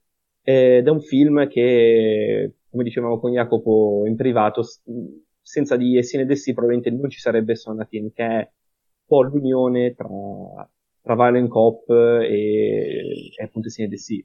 Chiudo brevemente Boiling Point eh, per citare anche un'ironia molto forte, eh, quasi una comicità demenziale. Kitano lì interpreta uno Yakuza eh, completamente atipico, un personaggio secondario, ehm, e eh, veramente spietato. Ci sarà di nuovo una scena di stupro eh, montata con un minimalismo incredibile, una macchina fissa, eh, veramente disturbante, ma Kitano allo stesso tempo è uno Yakuza clown, uno Yakuza da circo, è veramente eh, questo, questo, tema qua, questa, queste gag, questa autoironia, eh, in Violent Cop c'era molto meno, si notava quando, quando c'era il, il giovane Uh, il giovane poliziotto e uh, Asuma che uh, lo prendeva quasi in giro, lo, faceva, mostrava tutta proprio la sua violenza, proprio irridendolo, tipo quando dice che a volte eh, un caso aveva sparato ad un bambino. Ehm, mi ha ricordato tra l'altro molto eh, il sorpasso quasi con Gassman e Trentignan, loro due in coppia. E quindi niente, questo per dire, questo è, si arriva poi a Sonatin e ora ne parleremo perché è il mio film eh, preferito, forse uno dei miei film preferiti della storia. Beh, eh, hai fatto bene a dirlo, così mettiamo subito le carte in tavola. Eh, Soratini, film del 1993, presentato peraltro nella sezione Uncertain Regard del Festival di Cannes del 93. Il film che ha diffuso il cinema di Kitano nel mondo, tra l'altro ha vinto anche il primo premio al Festival del Cinema di Taormina, quindi insomma arriva in Francia, arriva in Italia, arriva in Europa. E, ehm, Enrico, vengo da te visto che sei stato abbastanza silenzio, silen- silenzioso in questi momenti e tornerai ad eclissarti dopo sonatine, però ti prego di fare domande in qualsiasi momento qualora dovessero venirti in mente e di dire la tua nel caso in cui dovessi trovare dei collegamenti, qualsiasi cosa, come sempre. E... Hai già detto che secondo te Sonatine è un capolavoro, ti chiedo quindi perché. Eh beh, cioè, credo che basti la messa in scena del film per, per, dire perché è un capolavoro, cioè non credo che servo io. Comunque, ehm, al di là di un primo atto forse un po' lento, magari eh, che non a tutti può piacere, il secondo e il terzo atto esplodono in una meraviglia eh, metafisica di messa in scena davvero stratosferica, con delle musiche eccezionali. Qui davvero si, tocca, si toccano vette altissime per quanto mi riguarda, tra le migliori colonne sonore che io abbia mai ascoltato, posso dirlo. Eh, e eh, in questo film vediamo dei, dei, ragazzi alla fine, perché questo è quello che vediamo. Vediamo dei giovani che eh, giocano, eh, che eh, addirittura si mettono lo shampoo eh, nella pioggia e la pioggia smette di, di, di, scendere, di cadere, quindi non riescono come ci, a... Come ci, come ci aveva anticipato Jacopo nell'ultima puntata per per eh, dare un indizio sul, sul, tema di oggi. Esatto, e quindi insomma eh, il, il, film è, è delicato perché eh, in quella spiaggia succede il finimondo eh, e la spiaggia eh, ce lo insegnano i grandi maestri del cinema, la spiaggia è un punto eh, in cui nel cinema succede di tutto e di più. il finale dei 400 colpi può essere citato, eh, l'esordio di, del settimo sigillo un altro esempio, eh, insomma nella spiaggia può succedere di tutto e di più nel cinema e qui assistiamo a un regresso, se vogliamo, o forse progresso, chi lo sa, eh, è lo spettatore forse a decidere, eh, di a- alcune persone che sono violente, omicide e tutto il resto, ma che eh, forse qui si purificano. Eh, prima abbiamo usato la parola catarsi, credo sia la parola più corretta per descrivere questi personaggi, mm, anche perché catartico è il loro percorso. Eh, dicevo che il primo atto è forse lento, ostico, eh, e forse è quello che dà il senso agli altri due, ehm, perché attraverso quella lentezza noi ci rendiamo conto di come il tempo invece voli eh, quando invece il tempo si ferma, perché paradossalmente in quella spiaggia noi non ci rendiamo conto di come il tempo passi, mentre invece nel primo, nel primo tempo lo sentiamo, eh, il tempo che passa. E in questa spiaggia, dicevo, succede tutto. Eh, si mettono a giocare, eh, c'è uno stupro messo in scena davvero benissimo per quanto mi riguarda, eh, si gioca alla, alla roulette russa, cioè, c'è davvero di tutto. Eh, e poi, tra l'altro, mh, visto che prima accennavo al discorso eh, della, del metafisico e del fuoricampo, c'è un fuoricampo interno che è la pallottola, che viene anche citata, cioè eh, il colpo in canna. Perché nella roulette russa noi abbiamo paura che ci sia, ma forse ci rendiamo conto che in realtà non c'è, perché lui è tutto sicuro di sé quando fa quella cosa e quando sembra che si stia per sparare, in realtà non... siamo quasi sicuri al 100% che non c'è la... il colpo in canna. Mentre invece alla fine, quando invece si ammazza, ne siamo certi che ci sia. Eh, e inoltre mh, è interessante come è costruita la scena a livello di montaggio. Eh, vediamo inquadrature statiche, poi vediamo un'inquadratura apparentemente statica, dove però dal fuoricampo salta su la pistola che poi spara, si interrompe la musica extradiegetica, eh, c'è la pioggia, c'è tutto, insomma, per me eh, film veramente stratosferico perché è anche difficile da spiegare, cioè bisogna vederlo per capirne la grandezza, perché poi è un film che davvero è molto nostalgico, anche se si parla di violenza eh, a go-go e quindi sembra veramente che eh, quasi due temi in antitesi. Ehm, per dire, abbiamo citato Arancia Meccanica prima, in Arancia Meccanica non c'è questa sensazione eh, di nostalgia, c'è un senso anche di, di, di, repulsione verso la violenza, verso ogni tipo di violenza. Invece in questo film eh, la violenza quasi la, la, purifichi attraverso questa catarsi conclusiva che secondo me tocca veramente delle vette altissime di cinema, soprattutto perché questa catarsi è messa in scena, non è eh, la classica scena melodrammatica, svilente, eh, che certo cinema ci propone.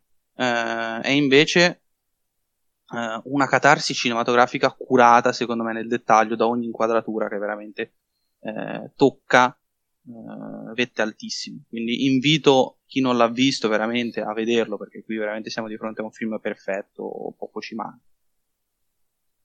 Va bene, io, uh, vabbè, uh, i miei interlocutori, quindi in questo caso Enrico, Filippo e Jacopo sanno che eh, personalmente non ho gradito tantissimo questo film, ma perché in alcuni momenti ammetto di essermi annoiato, credo di non, aver, di non essere entrato bene nella poetica di questo autore. Um, non, non, è riuscito a conquistarmi emotivamente, ecco, sono, sono, sono, molto sincero, per quanto riconosca tutta una serie di pregi che un po' eh, Enrico ha già cominciato a, um, a mettere sul tavolo, um, si tratta appunto di un, un, gusto puramente personale che i nostri ascoltatori purtroppo sanno che eh, insomma sono abbastanza ho queste mie opinioni impopolari, chiamiamole così, insomma, quindi uh, faccio sempre il bastian contrario, per quanto comunque, uh, ripeto, i pregi di questo film restano mh, assolutamente indiscussi. Eh, ho patito molto la dilatazione temporale, soprattutto nella fase dei giochi in spiaggia che Enrico e poi mi diranno anche sicuramente Jacopo e Filippo ehm, troveranno molto poetica ehm, e molto, non lo so, godibile anche, chiedo a voi. Suggestiva, suggestiva per me. Ehm, suggestiva, è un, ottimo, è un, ottimo, termine, grazie Enrico. E, um, io vorrei uh, un attimo uh, soffermarmi su um, una cosa che subito Enrico ha detto riguardo ai giochi, la roulette russa, intanto la distinzione tra finzione e realtà, perché è vero che uh, all'inizio fa finta di spararsi, è vero anche che però poi sogna di volersi sparare, ed è vero poi alla fine che uh, si spara per davvero. E tramite il gioco che diventa realtà lo vediamo anche nella scena dei lottatori di sumo che prima giocano con i bastoncini e i cartoncini e poi davvero si mettono sulla spiaggia a, a dare corpo um, a questa cosa. Quindi anche il gioco che da semplice, semplice gioco semplice idea piano piano prende forma. Ecco diciamo che quello del lottatore di sumo magari poteva essere un qualcosa che eh, faceva presagire allo spettatore cosa stesse per accadere e cosa poi di fatto accadrà nel finale. Quindi anche da questo punto di vista penso uh, sia, sia, molto efficace da un punto di vista proprio narrativo. Um, è in questo film, me lo sono segnato negli appunti, la scena quella dell'osso, il, il, i fiori rossi lanciati nel cielo che poi diventano frisbee. Um, riferendoci all'osso di 2001, uh, eh, era una cosa che avevamo menzionato e quindi Uh, la segnalo in questa sede. E, ehm, parliamo però, eh, ecco, forse dei temi uh, principali, cioè da un lato la violenza e quindi l'indifferenza che suscita la, la, violenza, perché qui vediamo, assistiamo a delle sparatorie in cui sono tutti fermi, immobili, e di solito uno cerca di evitare, di, di spostarsi, qui è come se non importasse nulla, il proiettile dove arriva arriva, cioè eh, uno è fermo e spara, fine. E, e, e già questo ci dà una, un'idea che poi viene rafforzata da quella scena dello stupro, a cui il protagonista di fatto assiste inerme.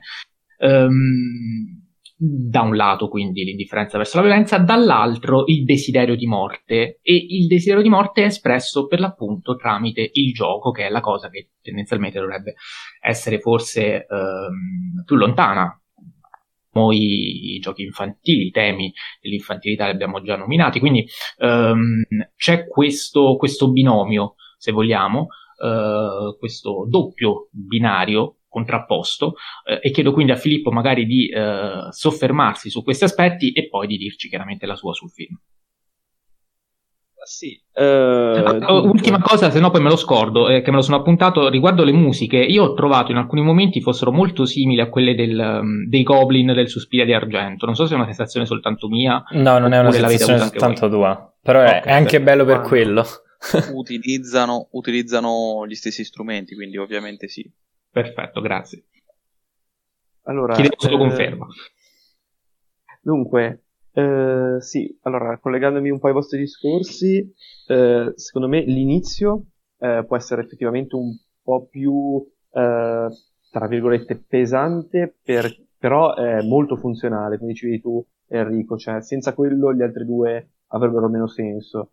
Principalmente, eh, oltre a presentare i personaggi e questa missione che ehm, il protagonista dovrà svolgere, questa strana missione di mediare tra eh, due famiglie Yakuza a, Okinawa per conto di, di un capo eh, che poi si rivelerà il, il, tradimento che, qua ritornando alla domanda sulla Yakuza, spesso Kitano mostra eh, il tradimento, l'infedeltà, lo farà tantissimo in Outrage, che è il suo, una sorta di suo padrino, ma la famiglia Yakuza è spesso ehm, eh, incline ai cambiamenti, al tradimento, in ogni caso, secondo me, la prima parte è fondamentale per mostrare proprio l'uomo alla fine, un altro ritorno del, di, quella, di, quella, poetica kitaniana, quindi uno Yakuza stanco, uno Yakuza anche vile e pavido. C'è una scena, una citazione che ho adorato e che spesso ho citato, eh, è quella della pistola.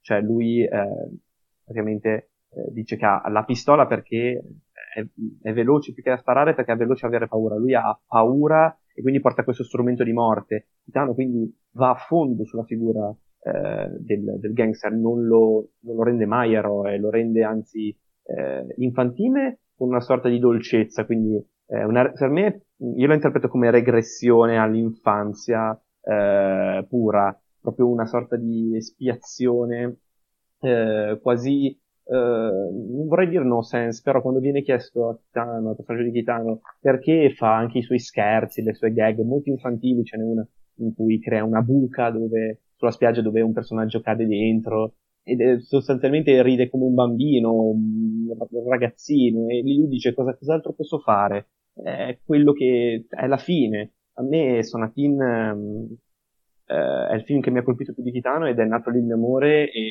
lo posso dire principalmente nella scena del cerchio sumo con la musica Play on the Sands, mi sembra che si chiami, eh, di Joe Isaishi, che è una canzone che ascolto sempre su YouTube, eh, mi, mi, dà veramente i brividi lì. Io per la prima volta, al tempo magari non avevo visto ancora tantissimi autori anche del passato, eccetera, che magari eh, eh mi mancavano, però lì capii che si poteva fare cinema in un modo diverso. Una frase un po' generica forse, ma proprio di dire qua, eh, creare un film in cui Kitano si disinteressa quasi della narrazione, diventa quasi un cinema antinarrativo e crea un limbo, un limbo di gioco spensierato. Io quello l'ho, a me ha colpito, è una cosa che colpisce molti che guardano Sonatin, eh, anche per le musiche, per i meravigliosi panorami eh, statici di, di, Okinawa. Io in quel momento, in tutti quei giochi, nella, nella doccia, eh, fa, eh, quando arriva la pioggia, nel, nel gioco dei, dei sumo, vera, lì veramente quasi surreale. Ecco, una cosa che, eh, che vorrei sottolineare, che dicevi anche un po' tu, Mattia, io lo considero quasi eh, un po' una ripresa di, e qua magari esagererò, ma è una mia interpretazione di quel realismo magico, termine sempre un po' generico, con cui si, eh, si riferiva a un certo di, un tipo di cinema francese degli anni 30, quindi per esempio Jean Pigot, Renoir, eccetera. E quindi una poesia delle immagini molto marcata, eh, e secondo me esplode completamente in quella, nella fase centrale, in cui la spiaggia, come dicevi tu Enrico, eh, diventa pivotale, proprio eh, lì veramente è il cerchio, eh, come il cerchio di Sumo, lì eh, è come se girasse in tondo il film, non va avanti, vive di gag, eh, vive di, di, nuovi incontri eh, fugaci, come, come, la ragazza stuprata, Kitano sembra quasi all'inizio osservare come stupro, poi salva la ragazza, ma ha sempre un, un rapporto molto scontroso, quindi ehm, Lì la spiaggia, appunto, che ripeto, c'era in Violent Cop molto accennata, in Boiling Point c'era una scena davvero in cui c'erano dei giochi sulla spiaggia che riprendevano, eh, della Yakuza che riprendeva Sonatin, eh, cioè che scusate, anticipava Sonatin, e Senedessi è ovviamente eh, quasi un personaggio del film, in son- e, e scusate, in Senedessi sì, e in Sonatin diventa eh, un punto eh, neanche di svolta, un punto dove il film sembra perdersi in un circolo quello secondo me è un colpo di genio assoluto. Eh, il film per me è un capolavoro incredibile nella mia top 10 di film di sempre, di sempre dico, Sonatin eh, si, c'è sicuramente e si colloca abbastanza in alto.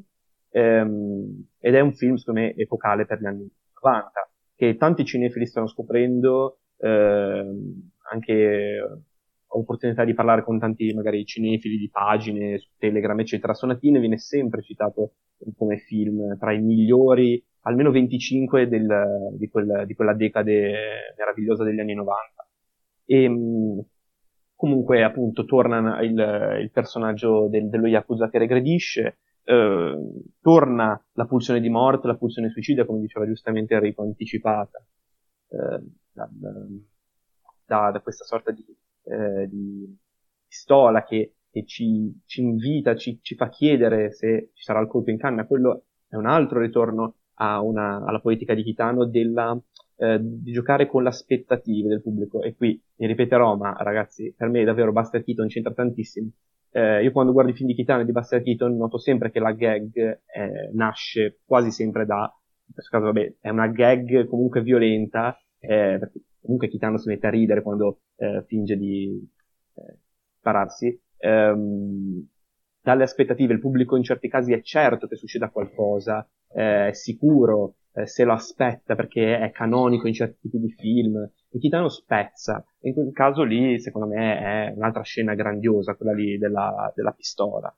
Poi, eh, velocemente, per dire altro su Sonatine, per poi passare la parola a, a Jacopo, eh, molto importante che proceda a sketch, praticamente sulla spiaggia si va avanti a sketch e a gag, eh, che è una cosa che ritornerà in Anabi, eh, la seconda parte è praticamente una serie di gag slapstick e non, e anche in Kikujiro quasi solo eh, sketch, eh, in quest- in, nel, nel, road movie che sarà, e mh, mm, una, quindi per me eh, Sonatin, anche qua, ecco, vorrei concludere citando il ruolo dei giovani. Di nuovo torna al giovane.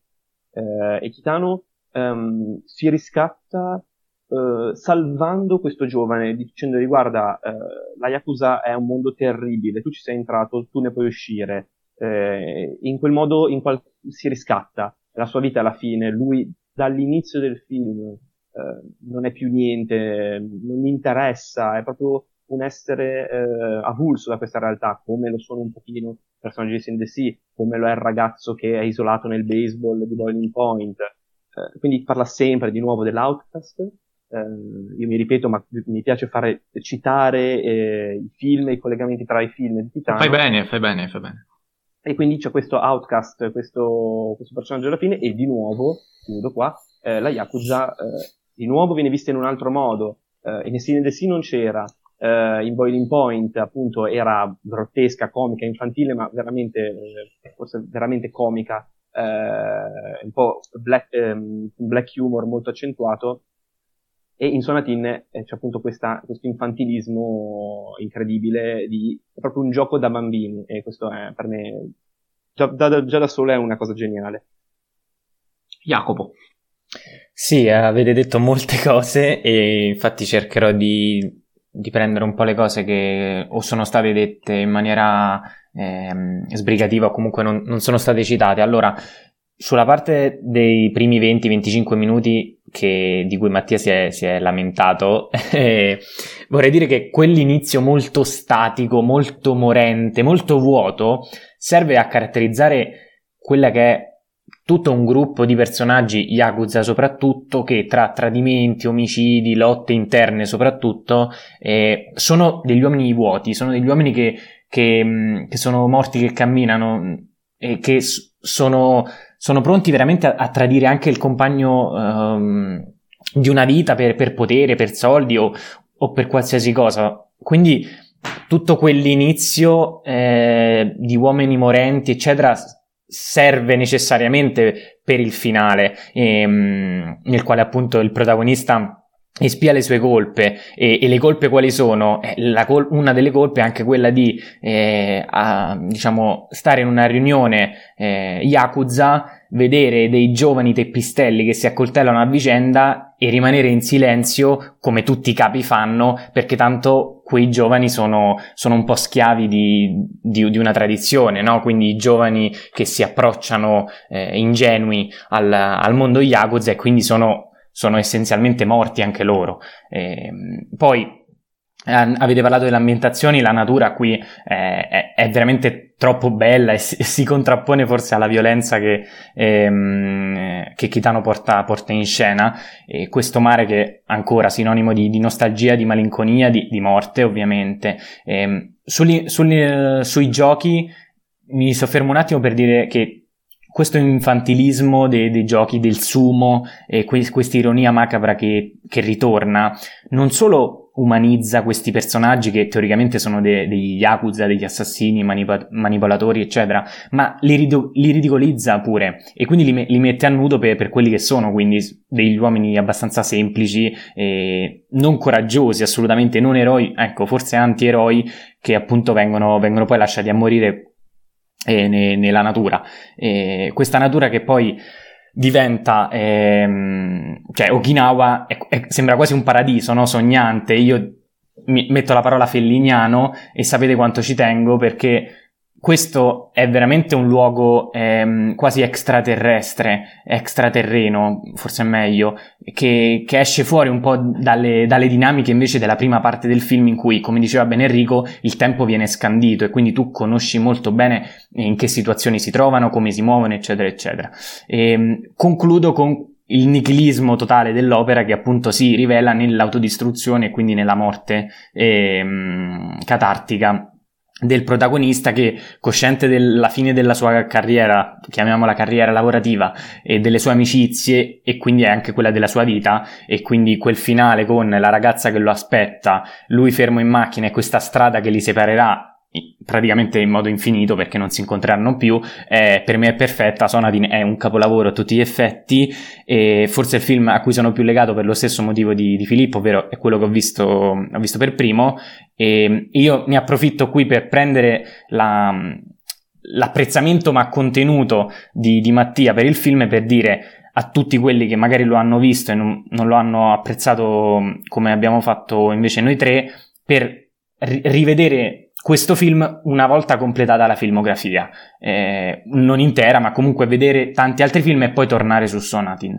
perché secondo me, eh, soprattutto come film come Il silenzio sul mare, Kiku- Kikujiro, eh, Anabi stesso, che è il prossimo capolavoro, comunque quello di cui parleremo in, in modo molto approfondito, impreziosiscono veramente molto questo film e questo film diventa anche più capolavoro degli altri grazie a, grazie a tutti gli altri film. Io volevo innanzitutto dire che forse quello che volevi dire è che è un locus amenus, la spiaggia, non lo so. Eh, Bravo, usa il sì, latino sì. così Jacopo si arrabbia. No. eh, al di là di questo, eh, volevo chiedere mh, mm, a Filippo, ma anche a Jacopo in realtà, eh, la figura dello Yakuza che viene rappresentata appunto come eh, un bambino, un ragazzo che gioca, chiamatelo come eh, volete. volevo chiedere innanzitutto eh, in che altri film magari viene trattato questo argomento, se meglio o peggio, ehm, e poi eh, chiedere anche a voi quanto vi affascina questo concetto, perché a me personalmente ha, ha stupito in ogni aspetto, in ogni frangente e in ogni sequenza, in particolare quella che citava prima Filippo eh, dei lottatori di sumo, mi sono veramente eh, quasi commosso. E io fidatevi che mi commuovo con molta difficoltà eh, quindi a, a, me è piaciuta tantissimo anche la, la scena quella eh, dei, dei, fuochi d'artificio in cui lottano e quasi si sparano praticamente questi fuochi d'artificio. Non so voi cosa ne pensate, fatemi sapere, non so quale di, chi di voi due vuole partire. Comincia so. Filippo. Eh, cominciamo, facciamo cominciare Filippo.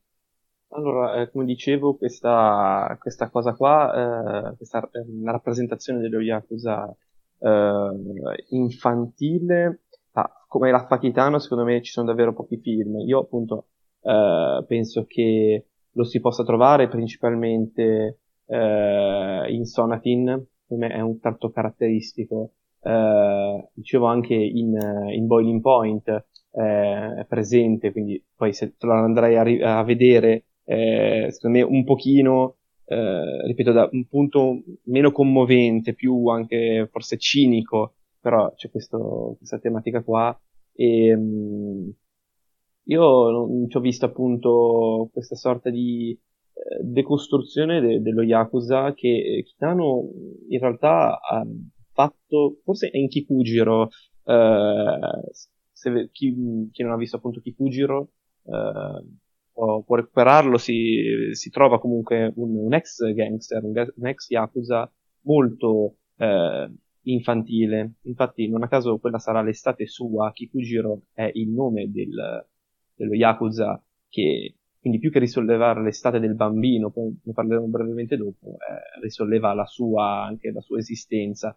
Ehm, a me comunque la, la decostruzione mi, mi, viene quasi da pensare a quella che fece un po' Howard Hawks in Scarface. Ora, di nuovo, io sono abbastanza fissato col cinema del passato non c'è la stessa ovviamente, ritorno a, a, a, all'infantilismo, però non so, il collegamento che mi viene ora è il finale con eh, il, il, protagonista che eh, quasi eh, sì, regredisce a una forma di, dice anche il tema dell'incesto abbastanza presente, però questa regressione di quest'uomo presentato come potente, secondo me, se è la prima volta che lo incontriamo nel cinema, lo, lo troviamo lì. Poi ovviamente è un, è un diciamo, collegamento anche può essere azzardato, però eh, in questo momento, non so, mi è venuto così il lampo del protagonista di Scarface degli anni 30 che, che viene decostruito in quella maniera e finisce in modo molto, quasi lì molto più patetico forse.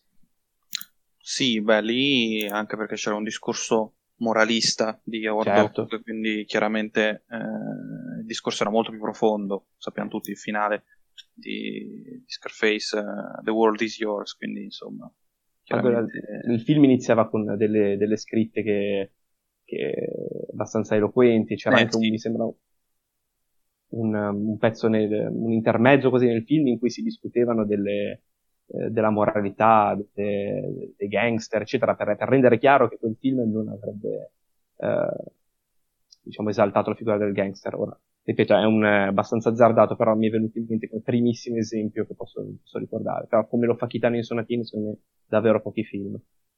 Jacopo.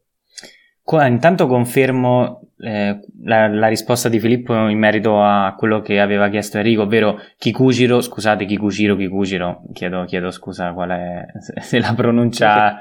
Eh sì, la pronuncia prima l'ho, l'ho sbagliata. Eh, comunque quello secondo me è il film in cui eh, questo modello di eh, Yakuza infantile, bambino, eh, è protagonista a tutti gli effetti, quindi io consiglio a, ad Enrico di recuperare quel, quello come, come, come, suo prossimo film. Comunque c'è, c'è anche Anabi, eh, poi ne, ne, parliamo. No, invece volevo fare un paragone molto azzardato che, che Enrico sicuramente mi boccerà. E quindi prendetelo con le pinze. I, paragoni, I, paragoni, azzardati sai che io li amo, quindi assolutamente no. Prendete con le pinze, prendete con le, con le pinze quello che sto per dire, ma Francis Ford Coppola prima di far morire Don Corleone, lo fa giocare col nipote. Quindi il gioco e il, il bambino, l'infantilismo è, è legato a, all'uomo nella sua forma più semplice perché, perché è l'infanzia. E quindi Don Corleone che prima di morire, prima di accasciarsi a terra, eh, gioca nell'orto de, delle, delle, arance con suo nipote, è poesia tanto quanto lo è eh, in Sonatin. E, e, quindi mi è venuto questo riferimento in merito proprio a questo, alla domanda di Enrico. Secondo me lì c'è, ovviamente in forme diverse e completamente opposte rispetto anche alla, alla poetica, eh, c'è un po' mh, quel, quella figura mafiosa eh, appartenente, lì c'era, c'era, anche il tema della famiglia in maniera un po' più mh, diciamo presente. Comunque eh, questo quest'uomo eh, appar- appartenente a una mafia che però poi diventa un, diventa un bambino giocando con il bambino e poi in Kikujiro questa cosa diventerà anche più, eh, cioè, più presente. Io te l'appoggio, Jacopo, non Grazie. eh, certo, certo che glielo appoggio. Hai visto, dai, è ripartito come male. Si come si fa a non appoggiare un, un'analogia così bella? Grazie. Va bene. Um, allora, eh, dopo Sonatine, eh, prima di arrivare ad Anabi, altro film che analizzeremo tutti e tre, perché Enrico, come detto, non l'ha ancora visto, ci sono Getting Annie del 1994 e Kids Return del 1996. Come prima chiedo a eh, Filippo e poi a Jacopo eh, se vogliono soffermarsi su questi due titoli. E ricordo, quando non l'avessi già fatto, mh, mm, chiedo scusa, nel caso lo ripeto, che Sonatine è disponibile su Amazon Prime Video, quindi non avete scuse per non recuperarlo. Filippo. Allora sì, eh, su Getting Any andrei abbastanza veloce, anche se, ripeto, è un, particolar- un particolare cinema di Kitano che viene spesso oscurato eh, in virtù di quello più gangsteristico. Eh, però uh, Getting Any innanzitutto è conosciuto come il suo flop eh, più grande. Eh, è stato un insuccesso commerciale terribile e quell'anno inoltre è il 94 e si è rivelato eh, quasi fatale per Titano che, come dicevamo all'inizio puntata, quasi, morì quasi per un incidente eh, in moto che lo portò a ricostruire gran parte del volto.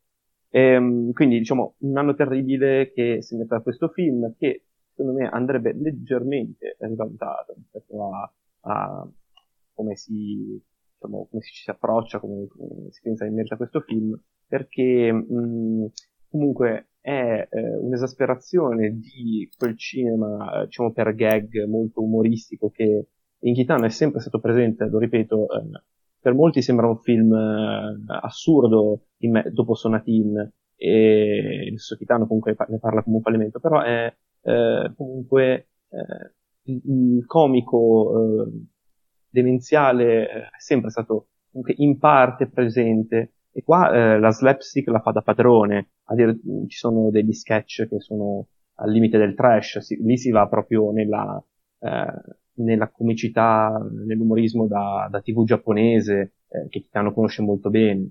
Il film parla sostanzialmente di, di, un uomo che cerca di avere una macchina per poter eh, rimorchiare. In realtà, comunque, Kitano riesce a fare satira, non è un film stupido, nonostante sembri a prima vista. Una forte critica verso lo status symbol e verso il Giappone capitalistico, forse anche più di altri suoi film, oserei dire, perché lì si fonda praticamente solo um, su, quel, su quell'aspetto. Eh, è, continua a essere comunque un film minimale, antispettacolare, eh, utilizzo del, del fuoricampo, eh, tempi comici al momento giusto, quindi riesce comunque anche a, a, nelle gag più stupide, meno riuscite, riesce comunque a tagliare prima che diventi veramente, che si scada nel, nel, in eh, comicità veramente pessima. Eh, e, e, la cosa bella è che gioca con tanti generi, lì eh, inizia veramente a, a, essere anarchico, a discostruire i generi e anticipa di parecchi anni ciò che farà in eh, Glory to the Filmmaker. Eh, altro film secondo me molto interessante, per quanto possano essere riusciti, ma anche nel non riuscito Kitano riesce a essere davvero eh, comunque particolare e degno di nota. In Gettinelli quindi c'è queste sorte di, di gag, addirittura eh, si cita il genere kaiju, il genere fantascientifico, eh, di tutto, anche la Yakuza, eccetera. Eh, quindi un po' un polverone, secondo me, eh, può essere comunque divertente, soprattutto per chi conosce il cinema di Kitano, ecco, magari lo approccerei verso la fine del cinema di Kitano, però eh, non lo lascerei da parte. Eh, anche perché, ripeto, è una, una componente fondamentale di, di Kitano, l'umorismo, le gag, potenziali slapstick e questo tutto rimando alla sua carriera in tv eh, giapponese. Ehm, invece poi abbiamo Kids Return. Kids Return è la sua rivalsa, uno dei film secondo me più importanti della sua carriera in questo senso, legato proprio alla sua storia. Eh, è un film di speranza, un film che parla di eh, questi due ragazzi. Io lo considero, se eh, Takeshi, di cui parleremo dopo, è considerato l'otto e mezzo di Kitano, per me questa è la Mark Hord di Kitano, eh, perché eh, riprende diciamo la sua infanzia totalmente, eh, che vi, tra l'altro è presente in Asakusa Kid, eh, Asakusa è il quartiere dove crebbe Kitano, e mh, questo libro appunto parla della sua infanzia. Tra l'altro, piccola nota, verrà adattato eh, da Netflix eh, per un film bio- biografico su Kitano eh, prossimamente. Quindi eh, si hanno questi due ragazzi che, eh, sbandati, completamente eh, abbandonati dal sistema, cercano di eh, fare qualcosa della loro vita. Eh, sono dei teppisti, sono dei, degli Yakuza, sì, forse, uno di loro finisce nel mondo della Yakuza, l'altro invece cosa fa? Vuole sfondare nel pugilato, e qua fondamentale il tema dello sport, dicevo, il bowling point, col baseball, sì, il surf, qua il, la box è, una, è un, un, modo di rivalersi, di, di elevarsi, e di fare qualcosa della propria vita.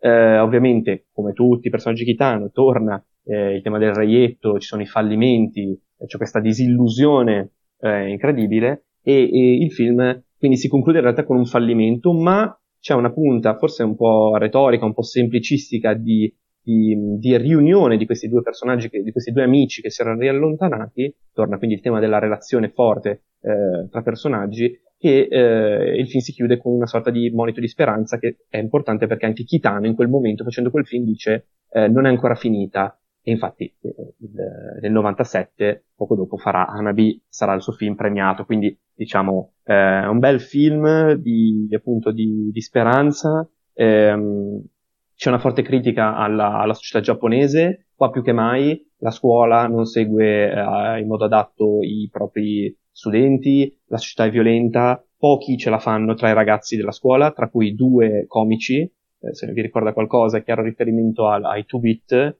il duo Manzai, eh, quindi stra eh, autoreferenziale, vorrei aggiungere quindi che eh, un altro elemento della politica di Kitano è l'autoreferenzialità, qua torna, eh, cioè in pieno il suo film è più autoreferenziale, se non contiamo quelli dopo come Takeshis, e ehm, quindi secondo me è un film stupendo, qua le musiche di Isaishi sono, ehm, sono al massimo, secondo me eh, pareggiano quelle di Sonatin eh, o quasi, e anche in Kikujiro, anche in Anabi, insomma questi film tutti di seguito hanno me, il, il miglior Isaishi e, um, ed è un film uh, veramente da, da riscoprire. Ecco, io non, non, lo metterei tra i film da approcciarsi, come diceva Jacopo, perché eh, chi non conosce Kitano magari per certe cose potrebbe rimanere eh, ancora un po' scombussolato, però sicuramente magari dopo Velen Cop e Kikujiro buttarsi su Kids Return.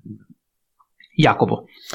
Sì, io non ho visto Gattineni, però mi allaccio a quello, a quello che ha detto Filippo su Kids Return perché lo consigliavo proprio per quel finale un, un po' retorico, stranamente positivo direi perché ehm, dopo, tutto, dopo tutti gli eventi i due ragazzi comunque ehm, una delle, del, delle, ultime frasi proprio nell'ultima sequenza è quella ce la faremo è solo l'inizio, una cosa del genere. E perché? Mi chiedo, quindi ora eh, diciamo, sposto la do- faccio la domanda a, a Filippo dicendogli ok che l'anno prima, cioè due anni prima ha, ha avuto quel, eh, l'incidente, ha, la Nanny non ha avuto il successo che, che avrebbe voluto e quindi qui è una sorta di, di ripartenza della sua filmografia. Ehm, però ecco, dopo eh, questa grande rappresentazione di un Giappone devastato in cui questi due ragazzi protagonisti sono, mh, sono allontanati da questa società che, che, non gli dà fiducia, che non dà fiducia alle nuove generazioni e qui ritorna quindi il... Um, eh, il concetto di, eh, del giovane che, che, non viene, che non viene considerato. Ehm, perché qui c'è il finale positivo? perché ne aveva bisogno lui e quindi è una sorta di, ehm, di speranza eh, personale che quindi lui pone lì in quel film in modo quasi ehm, diciamo ambizioso uh, oppure è semplicemente una scelta filmica eh, che poteva essere magari cambiata per dire non, non lo so Uh, io penso che sia, cioè, la mia interpretazione è quella lì. Mm, Kitano, ripeto, è un autore che non si può scindere eh, dalla sua biografia e in questo caso, eh, dopo i finali tragici di eh, Violent Cop, di Boiling Point, più o meno perché lo smonta con la, la meccanica del sogno, eh, in Sine de Sea c'è la tragedia, in, in Violent Cop, eh, scusate, in Sonatin di nuovo torna la tragedia personale. Um, Gettineni appunto è un film a sé, eh, io penso che non credo che fosse nelle sue corde un, un ritorno alla tragedia, per quanto eh, in realtà Hanabi eh, possa essere collegato a quel senso di malessere. Io credo che, io ho sempre pensato che dopo un trauma così gli ci volesse un film più disteso, per quanto è molto, eh, che appunto critico, molto anche duro, sì, sì. Eh, nel, però nel finale comunque secondo me è proprio un, sì, un suo cambio di registro che poi vedremo poco, lo vedremo in Kikujiro e in pochi altri film. Eh, me lì ha voluto proprio cambiare registro. Forse, ripeto, è la cosa che potrebbe far storcere un po' il naso perché è un po' sempliciotta, eh, però l'ho trovata, diciamo appunto, seguendo la sua biografia l'ho trovata coerente, ecco. Io, io la faccio risalire principalmente a quello. Okay. Io volevo fare una piccola domanda sui invece i finali cinici, visto che abbiamo trattato questo che è il primo finale positivo. Eh, volevo chiedervi, secondo voi, perché eh, Kitano ha, eh, tra virgolette, la necessità di fare un finale negativo? È per il cinismo, perché non crede nel Giappone? o c'è una questione più delicata e più complicata? Non so, fatemi sapere perché mh, mm, onestamente ho visto solo due film, quindi no, non so ancora rispondere, ecco. Chi vuole rispondere? Vuoi rispondere tu? Vai Filippo, vai, vai, vai. Tu, vai, vai allora... parti sempre tu che sei tu l'ospite, il, okay. il conoscitore più vicino a Titano, poi Jacopo, riserva della Repubblica, interviene. Allora, eh, secondo me, allora, Kitano lo trovo molto emblematico, forse indirettamente, del decennio in cui eh, è inserito. Ehm, dunque, eh, mi sentite? Sì, sì, perfettamente. Ok, scusate perché mi è arrivato un, comparso un messaggio. Uh, allora, secondo me è emblematico del, del, secolo, del, scusate, del decennio in cui è inserito, nel, degli anni 90, che eh, nel Giappone viene conosciuto come il decennio perduto eh, dopo una diciamo, grande crescita negli anni Ottanta, eh, anche fortemente esponenziale, che segue eh, la matrice capitalistica statunitense, ehm, si ha un crollo, un, una bolla speculativa, l'economia inizia a recedere. Eh, io te, ho sempre trovato che comunque il suo cinema così malinconico, così tragico si sposasse molto bene eh, e quindi che il finale positivo forse eh, fosse un suo modo anche di, di, di sentire l'epoca eh, che viveva, che davvero il decennio perduto appunto è molto importante, molto sentito. A parte questa, eh, diciamo, interpretazione, può essere anche in diretta, ma per me interessante sulla società giapponese, io credo che eh, la cosa in realtà più puntuale sia quella della sua filosofia di morte. Eh, lui spesso nelle interviste cita eh, il senso della, la, scusate, sì, la consapevolezza della morte al pari di quella della vita. Eh, non sarebbero gli stessi film se non ci fosse questa anche espiazione, questo, questa tragedia finale, perché i personaggi si preparano ad essa. Eh, in tanti film, mi viene in mente Dolls, quando i, i personaggi raggiungono eh, una maturazione e riescono a risolvere le loro problematiche, eh, avviene la morte. Quindi è, in Sonatine c'è un'attesa della morte. Um, quindi secondo me anche in Anabi eh, c'è questa attesa della morte, questa sorta di eh, gioco, giochiamo prima che finisca. In, in, Sonatine io lo vedo come una sorta di eh, fine di un'estate, sappiamo che sta finendo, siamo a settembre, quella sorta di malinconia della fine della vita. Ed è molto importante per Titano. Titano dice proprio, senza questa consapevolezza della morte, cioè vedere la morte come una cosa improvvisa è, eh, o che non c'è, quindi nasconderla è una cosa gravissima. La morte deve essere presente, deve essere il punto di chiusura e deve essere anticipato da un discorso eh, ben preciso. Quindi secondo me queste sono un po' le due cose che io, eh, le mie due interpretazioni su, sui finali tragici e eh, suicidi di solito. Jacopo, se vuoi aggiungere qualcosa, altrimenti procediamo. Guarda, eh, Filippo mi ha tolto le parole di bocca, volevo soltanto dire una cosa che ho sentito in un video di Shiva Produzioni e, ehm, e lui diceva sembra che Kitano giri ogni film come se fosse l'ultimo e, e quindi questa è forse ehm, la grande bellezza del, del, del suo cinema eh, per, e il finale tragico in questo eh, è forse, è forse la, diciamo, il concetto più, più, emblematico, quindi ogni suo film deve finire o con una catarsi o con una morte o con, con qualcosa che metta un punto al, al, film, ma anche all'intera filmografia. Con Kids Return questo non c'è e infatti si allaccia benissimo al film successivo. Prego. Perfetto, grazie. Eh, eh, parliamo adesso invece di Anabi, film del 1997, Leone d'Oro proprio nel 97, quindi massimo riconoscimento poi conseguito da um, Kitano, miglior film internazionale allo um, European Film Award, quindi un film che ha consacrato, se vogliamo, il, il Kitano già noto uh, all'Europa e al mondo occidentale um, grazie a a Sonatine. Molti dei nostri ascoltatori reputano ovviamente Sonatine e Anabi i due film uh, più riusciti di Kitano, forse sono anche quelli più noti e quindi quelli che um, hanno visto. C'è S.K che ci dice che Sonatine è un capolavoro danzante tra violenza e infanzia. Um, c'è Daniele Giona che dice film ne ho visti molti e di certo me ne mancano, ma a livello di Sonatine e Anabi veramente molto pochi. Poi invece c'è Agnese Costa che eh, ci dice che a lei Kitano non prende tanto, ma ha visto poco. Anabi mi è discretamente piaciuto. Mm. E, eh, è, una tua, è, una tua, ascolta, è una tua fan questa. Devo dire, Ringrazio Agnese Costa per la solidarietà eh, che non pensavo di riscontrare nei nostri ascoltatori e invece, eh, invece devo dire sì. Allora, Anabi, e eh, vengo al punto, non è che mi sia discretamente piaciuto, mi è piaciuto molto, anche perché eh, lo anticipo, ho dato 4 stelle a questo film. Ehm, Poche. Sapete che non regalo, comunque se do 4 stelle vuol dire che il film mi piace, eh, sia chiaro.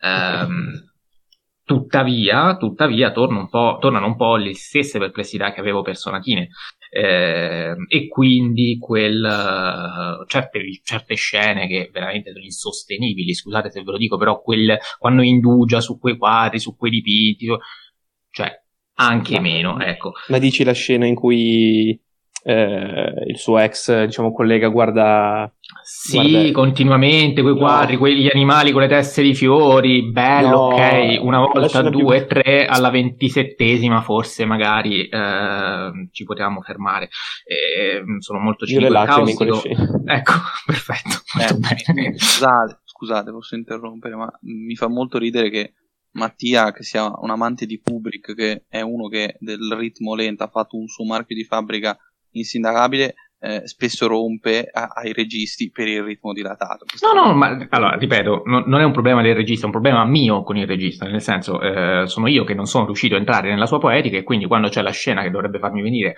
le lacrime agli occhi come a Filippo, eh, piuttosto gli occhi si chiudono e questo è una cosa sbagliata, eh, che però ripeto, è soltanto mia. Ora non volevo aprire, anzi forse sì, volevo aprire ecco Anabi in modo un po' diverso, eh, forse per alcuni il film migliore, c'è Francesco D'Andrea che dice Anabi il suo migliore a seguire Sonatine e Kikujiro, ehm, quindi nel senso è un film che ho apprezzato anche più di Sonatine. Sono, sono partito male uh, così per fare rivoluzionario e, e, l'ho apprezzato per quale motivo l'ho apprezzato di più? Perché uh, a mio avviso riesce a, ad unire molto bene una parte di trama di Violent Cop, perché anche qui uh, Kitano veste i panni di, di un poliziotto.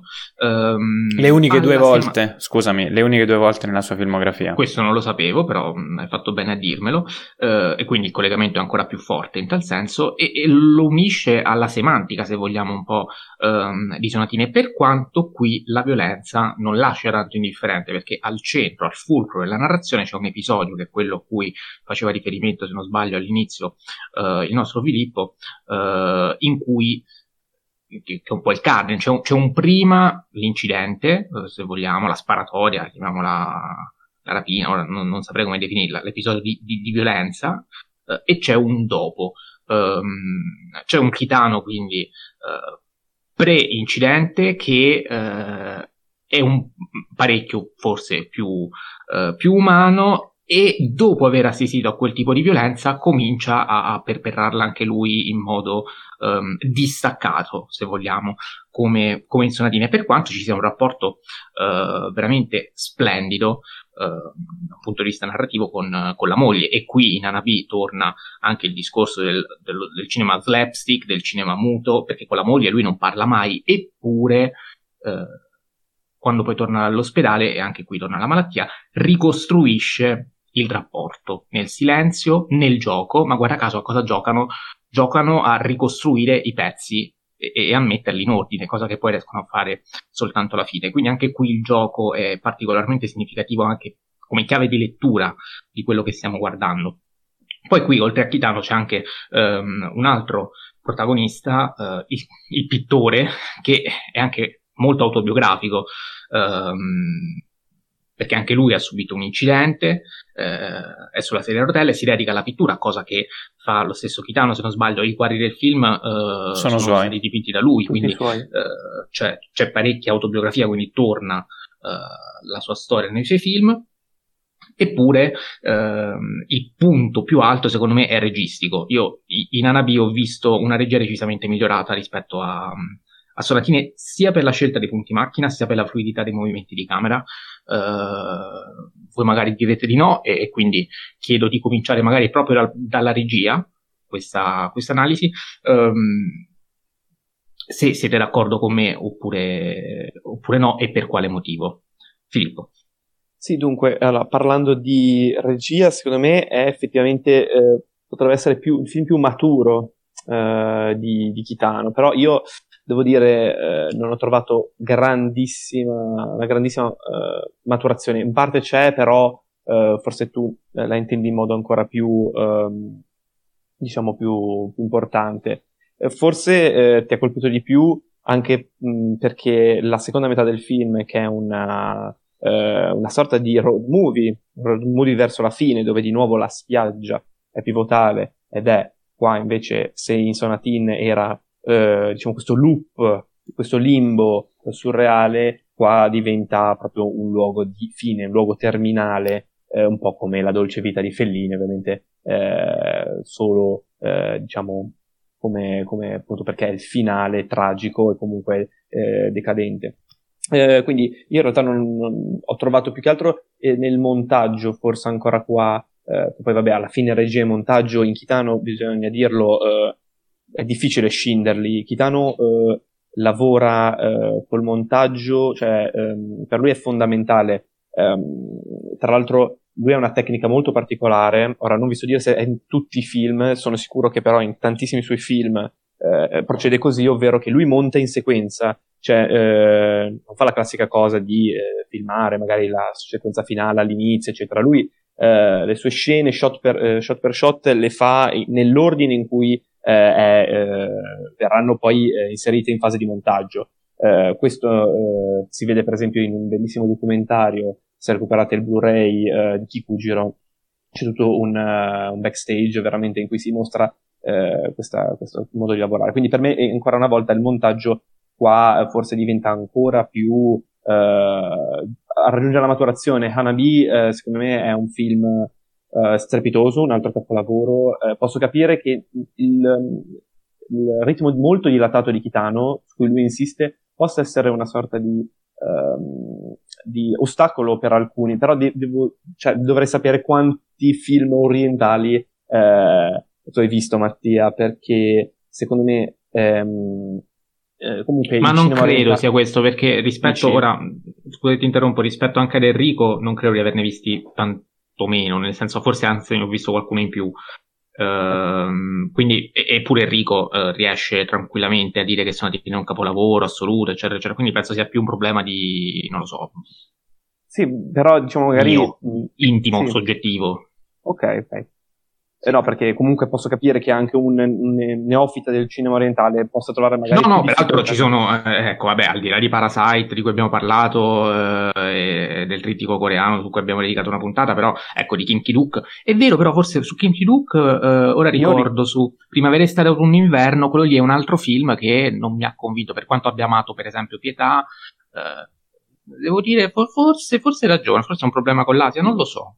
Io il primo film orientale che vidi fu Ferro 3 e non mi piacque proprio perché... Anche abbastanza... Ferro 3 non mi è piaciuto infatti di Kim Ki-duk, guarda. Ora, ora lo adoro. Ti assumo come però... analista. Eh, ma eh, il cinema orientale è fatto di... Eh, non lo estremizza, però non è l'unico che eh, dilata, che usa stasi, silenzi, eccetera. Bong Joon-ho però invece, eh, ecco, finora però, ho apprezzato tutto. Scusate. Però la cinematografia coreana è molto più... Um, eh, derivativa, se usiamo questo termine, da quella americana, come thriller soprattutto, quella di genere. è vero. Come Barning, eh, che infatti è piaciuto a te, per esempio. Parasite è un film che piace eh, a, Beh, infatti, a, chiunque. Eh, però già eh, film giapponesi, magari film di Oshima, eccetera, eh, o i film di Ozu. ecco, Kurosawa, per esempio, lo apprezzo no, tantissimo. aspettiamo, Ozu Ozu è uno che dilata i tempi come pochi altri. Eh, di Ozu non ho visto nulla, quindi eh, non lo so. Prova a vedere Kurosawa invece magari è più considerato un autore, anche quello eh, sul mio libro di storia viene definito il meno giapponese degli autori giapponesi, eh, forse per i suoi toni epici, eh, quindi che rimandano molto, cioè possono essere apprezzati anche a, in Occidente. Quindi Anche non so, secondo me... devo vedere qualcosa. Comunque sì, eh, prima o poi mi ci fiondo e farò eh. questo approfondimento e, e, e, anche autoanalisi, quindi grazie per la seduta. Figurati. Eh, allora, eh, quindi secondo me è il montaggio soprattutto a, fa- a, fare di nuovo da padrone, a parte le immagini sempre ricercate, suggestive, come diceva Enrico, e davvero so che è un aggettivo abbastanza eh, generico, ma meraviglioso, cioè veramente è impossibile non innamorarsi dell'estetica di Kitano, che poi è un'estetica molto semplice e minimalista. Quindi, ehm, in ogni caso, qua abbiamo eh, la cosa che mi è piaciuta di più, ne, soprattutto nel rewatch, è stato ehm, questo montaggio veramente per associazioni di immagini eh, quasi sregolata a volte. In realtà eh, segue un, un, suo canovaccio, eh, ma nell'alternare le vicende ehm, eh, tra i personaggi, soprattutto quella del, dell'ex eh, dell'ex compagno ferito, che sì, è autoreferenziale, eh, come dicevi tu, e quella, la vicenda di Kitano, eh, ma anche la vicenda della moglie dell'altro, eh, dell'altro eh, collega ucciso, ehm, diciamo, mh, è molto libero e questo mi piace tantissimo, è, è veramente inaspettato eh, sia nel, nella conseguenzialità dei piani, eh, sia in quella temporale che in quella di spazio, eh, proprio tra eh, luoghi diversi. Eh, la, la, temporalità viene soprattutto sovvertita in tanti casi. Ad esempio, um, in un caso all'inizio uh, c'è un flash, c'è un uh, flash forward che poi si, invece, um, si rivela essere um, eh, il presente, quindi quello che stiamo vedendo in realtà era un flashback. Questo sì. gioco eh, temporale lo fa spesso, eh, anche quando lui va eh, nel ristorante a parlare con la vedova eh, de- del poliziotto ucciso, lui qua è molto, ehm, è forse la, figu- la, figura più, la sua maschera che arriva all'estremo, ehm, porta un rimorso dentro quest'uomo atroce perché eh, si incolpa della, mor- della morte dei, eh, dei, suoi due, eh, dei, dei, suoi due, amici, dei suoi due colleghi, cioè la morte di uno e la paralisi dell'altro, che però anche quella sfocia in una eh, depressione acuta perché viene abbandonato, paralizzato, non sa più cosa fare e di nuovo ritorna il tema del mare, eh, l'uomo in carrozzina che guarda eh, il mare è eh, struggente, forse una delle immagini più struggenti del, del, del cinema di Kitano e, ehm, Se ti interrompo, e... ci è arrivata una, proprio una domanda sul mare. Il mare è un elemento importante, perché? Apriamo questa parentesi. Allora, apriamo, apriamo questa parentesi eh, che eh, appunto... Domanda di Elena. Eh, se, rispondo io se volete. Potete, sì, sì, sì, sì, sì, prego, prego. Io parlo un sacco e allora, eh, dicevamo, allora, è un elemento eh, che differisce da film a film, ma in generale è, come ho detto, pivotale, è centrale. Eh, è un luogo eh, dove la temporalità eh, si annulla completamente, quindi questo è un altro tema di Kitano che torna prepotentemente in uh, Sonatin è chiaramente un limbo magico, surreale, come lo volete chiamare, ehm, se vede sì, è il luogo principale dove si svolge la vicenda e c'è sempre questo rimando, questo, questa lotta con il mare, eh, con, con, con, l'orizzonte, c'è sempre questo orizzonte che è, eh, è la, la, l'immagine, il simbolo più metafisico ehm, che rimanda proprio all'esistenza umana, a, a quello che c'è al di là eh, della morte eh, in Kitano. È eh, uno dei simboli più noti, è una cosa che piace tantissimo a chi, non, chi la, lo conosce poco eh, o chi ne vede magari solo qualche scorcio attraverso post, eccetera. Quindi, eh, secondo me è un'altra cosa che può avvicinare uno che non l'ha mai visto. Ed è, eh, insomma, è sempre un, un luogo centrale di, di malinconia, eh, come, come, in Fellini, come già solo nei Vitelloni, eh, con, con i, questi compagni eh, scanzonati, che, infantili, che si ritrovano lì in, in preda alla noia. È un luogo davvero eh, metafisico che, come diceva Enrico, è presente in tantissimi, eh, in tantissimi autori, anche appunto Bergman e eh, Truffaut, ma solo per fare alcuni nomi. E, mh, mm, quindi io ho sempre visto il mare in, diciamo da questo punto di vista, è sempre un, è anche centrale nella narrativa, in Kikujiro è la metà eh, de, del road movie, eh, di lì in poi si ritorna a casa. In Hanabi è la fine di tutto, è l'accettazione del lutto, in Sonatina il limbo, poi tornerà in altri, eh, comunque in altri suoi film, anche se in maniera minore, eh, però in quei primi film è, è, un, è un, personaggio, diventa proprio un personaggio l'ambientazione eh, fondamentale per, per, la poesia e il lirismo di, di Titano. Allora, Jacopo su Anabi e poi torniamo da Filippo perché l'ho interrotto, gli diamo il tempo di raccogliere le idee e di finire il ragionamento che stava facendo prima. Sì, allora, Nabi capolavoro, ogni, ogni altra parola sarebbe, sarebbe, forse scontata. Diciamo che avete detto bene, questa è un po' la consacrazione, soprattutto nel panorama internazionale, ecco, di, de, del suo cinema. Ringraziamo ancora Venezia per averlo premiato uh, con il Leone d'Oro. Tra l'altro, la giuria in quell'anno viene presieduta da eh, Jane Campion, eh, di cui abbiamo parlato in modo poco approfondito eh, nella puntata con, um, con Giulia.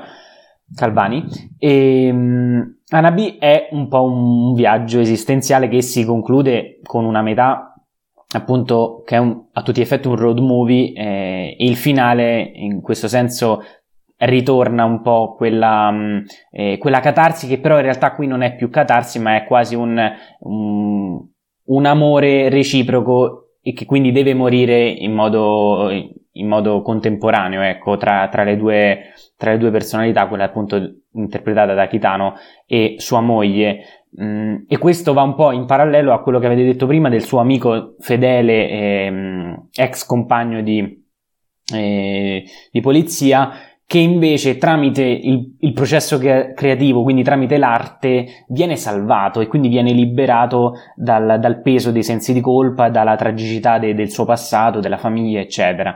E, e quindi per me sono, sono, anche due, a tutti gli effetti, pro, i protagonisti di questo, di questo film. E, infine, una, un'ultima parola su eh, con, con il primo film, ovvero Violent Cop. Qui il poliziotto è, è, sicuramente violento, però il sintomo di questa, di questa, violenza non è più quella finta giustizia o crudeltà che rappresentava, sì, cioè veniva rappresentata in Violent Cop, ma è più uno sfogo, quasi ehm, sf- uno sfogo di un dolore che, che, è praticamente incurabile, che è la perdita della figlia, ma soprattutto quella che vedremo in tutto, in tutto il film, ovvero la malattia terminale della, della, moglie. Quindi è un viaggio esistenziale, un film incredibile, un film che gioca, come diceva Mattia, su regia e montaggio e il montaggio qui forse è eh, il punto più alto della, della, sua filmografia. È un film quasi molto complesso anche perché se, no, se, no, se ti perdi qualche inquadratura potresti, potresti, non capirlo perché oltre alle ellissi eccetera ci sono flashback eh, che avete citato e tu, tutta la componente eh, filmica quindi regia, montaggio, sonoro soprattutto viene messa a disposizione eh, per, le, per, la semantica, per la poetica del, dell'autore, per impreziosire un, un, un, momento, un evento, per avvisare lo spettatore come questa anticipazione della morte che, che, in questo caso accade con il, suo, con il suo collega, o per cambiare toni, per esempio. Quindi tutta questa messa in scena che Mattia giustamente rivelava in maniera un, forse un po' più alta rispetto ad altri, ad altri film, perché? Perché la mette a completa disposizione de- dell'arte, della, della, poetica, quindi forse è questo che, che fa diventare Anabi uno dei suoi film, se non il eh, suo capolavoro eh, primo. E, quindi un film di sofferenza, morte, dolore, ma ovviamente anche tu- tutto ciò che è opposto, quindi amore, tenerezza e vita. Enrico, eh, so che volevi aggiungere qualcosa sulla regia, quindi ti do la parola. Sì, visto che prima si è detto che eh, almeno l'hai detto tu, che eh, c'è un passo avanti nella regia, ecco, io non ho visto Anabi, però posso permettermi di dire che secondo me la regia di, di Sonatin è abbastanza eh, matura e abbastanza invidiabile. Cioè comunque eh, i punti macchina di cui hai parlato eh, sono già ehm, quasi tendenti alla perfezione già in, in Sonatin ci sono diversi punti macchina che sono davvero scelti con una perizia tecnica e eh, anche un, un'idea di sguardo, e visto che il regista è colui che propone uno sguardo, questa cosa continuerò a essere pedante, eh, ma mh, mm, proprio lo sguardo in, in, in sonatine è preciso, puntuale e molto spesso dà la chiave di lettura della scena del, della sequenza o eh, ancora di più del film in sé. Cioè, per dire, l'inquadratura, quella che dicevo di quando lui eh, si suicida alla fine del film, dà un senso a tutta la pellicola. Quindi, secondo me, la regia è già maturissima in, uh, in, in sonatine. Ora io ripeto, non ho visto Anabi. quando guarderai Anabi, allora ancora, dici se. Magari in Anabi quale preferisci? Superiore. Magari in Anabi no, no, no, no, ma hanno detto la stessa cosa anche passo avanti, Jacopo. Non lo so, cioè, non so quanto possa essere da passo avanti. Cioè, perché dico, cioè, un passo avanti, se si evidenzia, vuol dire che è netto, eh, c'è ed è preciso ed è tangibile. Ora, ripeto, io il film non l'ho visto, però No, forse sai cos'è Enrico? Mm, è, è, anche eh, il tipo di regia, nel senso che eh, quella di Sonatin è più, è più, fissa, quella di Anabi è, è, più, ci sono più movimenti di macchina. Ecco, nei movimenti di macchina c'è una fluidità che prima non avevo visto in Kitano, quindi ehm, non sto dicendo che la regia di Sonatin vale meno perché è più fissa, per carità, i punti macchina sono quelli e sono sempre molto accurati, um, ma proprio a livello di, di, di capacità di, di, muovere la cinepresa rispetto uh, rispetto al film, secondo me è, è, più, è, più, caratteristica, più caratterizzata, non lo so, uh, è un'impressione che ho avuto. Poi anche nel montaggio, ecco, il montaggio, quella magnifica scena che viene montata in modo sempre silenzioso, e, e quindi noi capiamo che si tratta di un flashback, ma la viviamo uh, proprio perché viene montata all'improvviso, cioè in modo spesso anche apparentemente casuale, quando meno ce lo aspettiamo ci troviamo di fronte a una scena di violenza e non capiamo se è successo, se sta per succedere e, e, questo eh, penso sia un ulteriore passo avanti rispetto a quanto già di buono mostrato. Uh, Filippo, torno da te perché uh, appunto volevo farti completare il discorso su Anabi uh, e poi c'è sempre Elena che ti dà uno spunto magari da dove partire o a, a cui arrivare, um, che proprio riguardo una B ci dice è incredibile come passi così velocemente in modo netto da una scena di violenza a una di estrema tenerezza e questo lo abbiamo già rilevato. Poi dice molto particolare la scena della rapina in banca, su cui non ci siamo ancora soffermati, perché effettivamente quella della rapina in banca è una, una scena narrativamente cruciale, ehm, che però, ecco, visivamente forse passa un po' in sordina perché viene mostrata tramite quei monitor così eh, tutto fila liscio, in modo abbastanza rapido, quasi come se fosse una, una cosa en passant, invece è, è, determinante per lo sviluppo della storia. Dunque, allora mi collego subito a questa cosa che volevo già citare. Eh, io, eh, secondo me, quella scena lì, che altro è da leggere come di nuovo una gag eh, per me abbastanza ora geniale abbast- è un po' un termine utilizzato molto eh, spesso troppo però secondo me è veramente eh, arguta nella sua anticlimaci- anticlimaticità perché eh, abbiamo la, eh, si preannuncia Titano lo dice semplicemente eh, al rivenditore dove acquisterà la macchina che trasformerà in un'auto della polizia eh, vuol, vuol, fare questa rapina. Lì quindi di nuovo si crea un'aspettativa e ripeterò per la centesima volta, questo è fondamentale nel cinema chitano come lo è eh, nella, nel cinema slapstick, soprattutto quello chitani, eh, chitoniano. Um, lì quindi eh, Chitano eh, monta una scena per me veramente squisita che è quella di questa rapina dove va tutto liscio e, ed è veramente l'assurdo eh, tipico della slapstick. Montato con quei monitor a me in realtà è piaciuto molto eh, per quell'estetica grezza appunto de, della telecamera diciamo dei, dei monitor della, della banca. Eh, ma soprattutto è di nuovo una scena eh, silente. Io, secondo me eh, di nuovo Anabi è un cinema è un film quasi muto in tantissime sue parti eh, vive quasi solo di dialettica tra immagini eh, veramente che si sposano si ci sono sovraimpressioni, ci sono montaggi eh, rapidissimi, anche lì costruisce tutta una scena solo visivamente, solo di sguardi e punti eh, macchina anche inediti. Quindi secondo me è quell'anticlimaticità che eh, appunto eh, risulta geniale.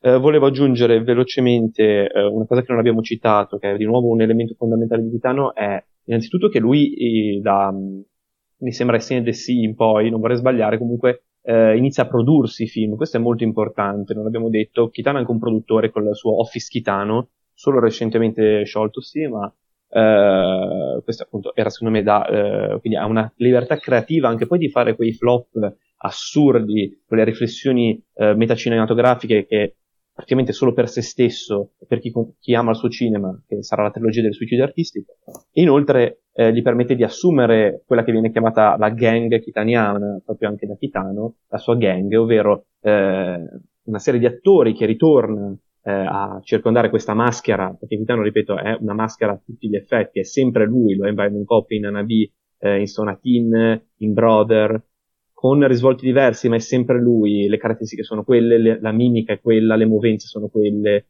eh, quindi eh, è una grandissima maschera a, negli anni 90 e io eh, la paragono, anche qua può essere azzardato, ma io eh, qualche punto di contatto lontano lo trovo con Nanni Moretti, ehm, come appunto un'altra maschera, Michela Picella. Woody Allen? Woody Allen sì, però io dico più degli anni 90. Eh, ah, ok. In realtà chi, eh, Moretti eh, fa anche prima, certo, anche lui negli anni 70-80. Però co- così, mh, certo, Woody Allen è anche lui fondamentale per, per il cinema di Moretti. e ne avete parlato l'altra volta, vi ho sentito volentieri. E, mh, dicevo, eh, tra l'altro c'era anche lì il ritorno della slapstick comedy spiegata sì, molto bene dal sì. vostro ospite. Come, eh, ecco, io non l'ho spiegata, l'ho data per scontata, quindi diciamo i, i, vostri spettatori lo sanno già, quindi comunque gag molto, come diceva lui, cartunesche, molto di, di una violenza eh, visiva, una, una comicità violenta la chiamavano perché spesso erano calci, cadute, torte in faccia, eccetera. Titan è più affinato, ma non rinuncia a quella, quelle gag molto semplici, ma secondo me in, immortali. E che hanno un eh, effetto ancora più forte, vista la violenza, la, la, la, la esatto. serietà, l'impassibilità del personaggio. Infatti vorrei sottolineare il cinema antitetico di Titano, forse è venuto fuori, ormai l'abbiamo capito, però eh, appunto eh, dramma, comico, gioco, violenza, lirismo e azione più spietata me è, questo è un altro eh, elemento cardine del cinema chitano, proprio questo giocare con elementi, eh, con una poetica appunto antitetica e anche con le immagini. E in Anabi ci sono tantissime scene eh, degne di nota. Io vorrei citare solamente per non dilungarmi che ci stiamo già andando per le lunghe, non vorrei Molto, esagerare. Vero. Però ehm, la, la stasi, eh, l'anti, l'antitesi tra stasi e scatto, quando lui è dalla moglie e fuma la sigaretta, accende la sigaretta, in quel momento parte il colpo eh, con un montaggio eh, sorprendente e um, quindi questa, uh, questa diciamo, scena qua è fantastica e per me anche l'inizio fa capire tutto Anabi con quel, quell'incipit, con quella musica dolce, subito dopo in pochissime scene, tutto in sottrazione, minimalista uh, come non mai, Kitano monta quella scena di, di quel pestaggio con i due uh, delinquenti di bassa lega che stanno mangiando sulla sua macchina e davvero in credo pochissimi dettagli un primo piano molto insistito, eh, un dettaglio e poi uno schiocco di, di, di, sonoro e un'altra scena in cui si mostra già l'effetto de, de, del pestaggio, quindi veramente credo siano tre o quattro shot, eh, Kitano eh, mostra la violenza ma anche la velocità, stasi e violenza, questo secondo me è molto interessante in analisi.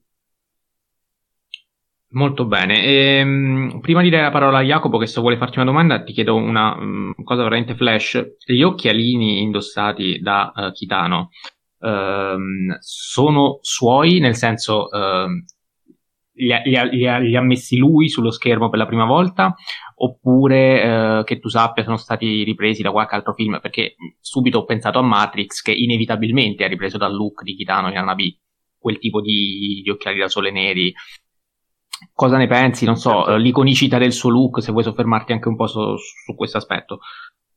Sì, eh, oddio, in, in generale eh, mi sentirei di, di, dire che sì, potrebbe essere eh, lui ad aver comunque eh, creato questa, cioè di, che non ci siano stati altri esempi così fondamentali prima. Certo, gli occhiali da sole sono un elemento profilmico strabusato, mh, soprattutto forse negli anni Ottanta, mi viene in mente, ma per dire Terminator, comunque eh, per dare un forte, ehm, per sottolineare una sottolineatura de, del, della cattiveria del personaggio e anche de, dell'impassibilità.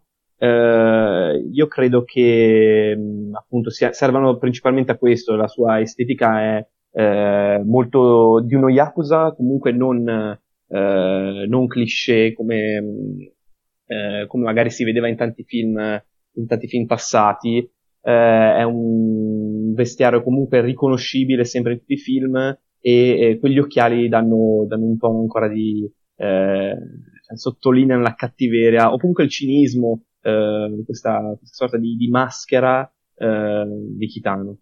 Jacopo. Sì, abbiamo parlato di mare e quindi mi allaccio per fare la domanda delle domande che io mi ero preparato da un mese, ovvero e abbiamo detto il rapporto con il mare, quindi questo elemento che, naturale che è sì dolce, poetico, che dà all'uomo, che è simbolo di vita, soprattutto di gioia, eccetera, però può anche togliere. E quindi queste onde che incombono sull'uomo e nel, nel film Il silenzio sul, mare questa è forse la sua... cioè si viene rappresentato nella sua forma massima. E con Fellini questo approccio è simile in alcuni punti e e quindi di, faccio un attimo di, diciamo di, di riassunto eh, su quello che succede invece nei film di Fellini, ovvero in otto e mezzo per esempio eh, il mare diventa prima incubo e quindi eh, lui sogna di precipitare in questa, in questa spiaggia e, e, poi diventa ansia giovanile nel vedere una donna come, come la Saraghina che è una sorta di, di animale sessuale. Casanova um, nella laguna di Venezia è presagio di morte perché questa testa enorme si inabissa nel, nel mare. Nella dolce vita, lo hai detto giustamente tu prima, l'amarezza di, di, Marcello per questo disagio morale, sociale, eh, come lo vogliamo chiamare, si manifesta proprio in quel finale stupendo, in riva al mare appunto, con quel mostro marino morto e quindi, vabbè, anche La strada, in Amarcord, sono veramente tanti i film in cui Fellini... Lo scicco bianco. Sì, sì, lo scicco bianco e, e la nave va in cui eh, è, cioè, proprio il mare. E, e nel Satiricon pure, vabbè, potremmo parlare veramente all'infinito. In Chitano que- questa cosa si vede, mu- cioè la, la, duplicità del mare, quindi dolce e positivo da una parte e mortale e violento, si vede molto più rispetto a Fellini, nel quale invece parla, ne parla sempre eh, per, una, per, aspetti negativi. E quindi, secondo te, perché è così? perché Fellini, eh, forse, forse, Fellini dà per scontato la bellezza e la magnificenza del, dell'elemento mare e quindi cerca di... A- accostarlo eh, contrapponendolo appunto con eh, disagio, eh, ansia, paura, ehm, incubo, eccetera, eccetera. Dimmi, dimmi te. Sì, è una domanda molto interessante e allora, molto particolare, ovviamente si eh, connettono Fellini e, e Chitano per questo, questo tema molto, molto noto. Um, Dunque, sì, io sono, son della, tua, della, tua, idea. Eh, in Chitano c'è anche una maggiore, eh, forse, schematicità dell'utilizzo eh, del mare, eh, che comunque è sempre eh, un elemento, diciamo, metafisico, eh, un, un, elemento drammatico inserito per, per creare una forte malinconia e un punto di svolta. Um, quindi eh, io penso che, eh, come, come, ho detto prima, è, è, principalmente usato come appunto snodo narrativo, in Fellini anche, ma un po' meno. Eh, sono tutti e due comunque, io li trovo molto affini comunque, eh, mi dicevi tu, due, due luoghi comunque, sì, di dolcezza, di gioco, ma c'è sempre comunque anche in Kitano questa, questa malinconia, questa, questo senso di fine, eh, anche che sia solo il fine di un'avventura, giro dove poi si appunto il, bambino scopre di non avere eh, che, che, sua madre si è fatta una nuova vita e quindi rimane su questa spiaggia un po' abbandonato e Kitano lì davvero diventa quasi una figura paterna a tutti gli effetti e, e nasce questo rapporto. Quindi sì in alcuni casi c'è anche un risvolto positivo eh, però eh, io lo trovo comunque sempre eh, abbastanza ehm, abbastanza mh, mm, negativo nel senso che lascia sempre una malinconia più forte che una spensieratezza Kitano. Va bene, allora direi che uh, su Anabi abbiamo detto abbastanza. Ora la sfida è cercare, e anche su Kitano in generale, direi, perché uh, sviscerando questi tre film, anzi questi uh, 3 più 4, 7 film, perché comunque abbiamo detto un po' tutto di tutto fino adesso. Eh, abbiamo iniziato a capire eh, le caratteristiche fondamentali del suo cinema, quindi ehm, la sfida qual è? Cercare di andare oltre, eh, quindi eh, rivisitare, eh, fare questo viaggio nella seconda parte della sua filmografia partendo dall'estate di Kikujiro. Ehm, soffermandoci non tanto sui singoli film, se possibile, eh, ma piuttosto magari su qualcosa che non abbiamo detto e quindi sui cambiamenti che eh, ci sono stati nella sua poetica, se ci sono stati dei cambiamenti, ripeto, io non ho visto nessun film, quindi chiedo a voi. Ehm, do, quali sono le caratteristiche nuove, quali sono quelle vecchie che vengono riprese, quali vengono abbandonate.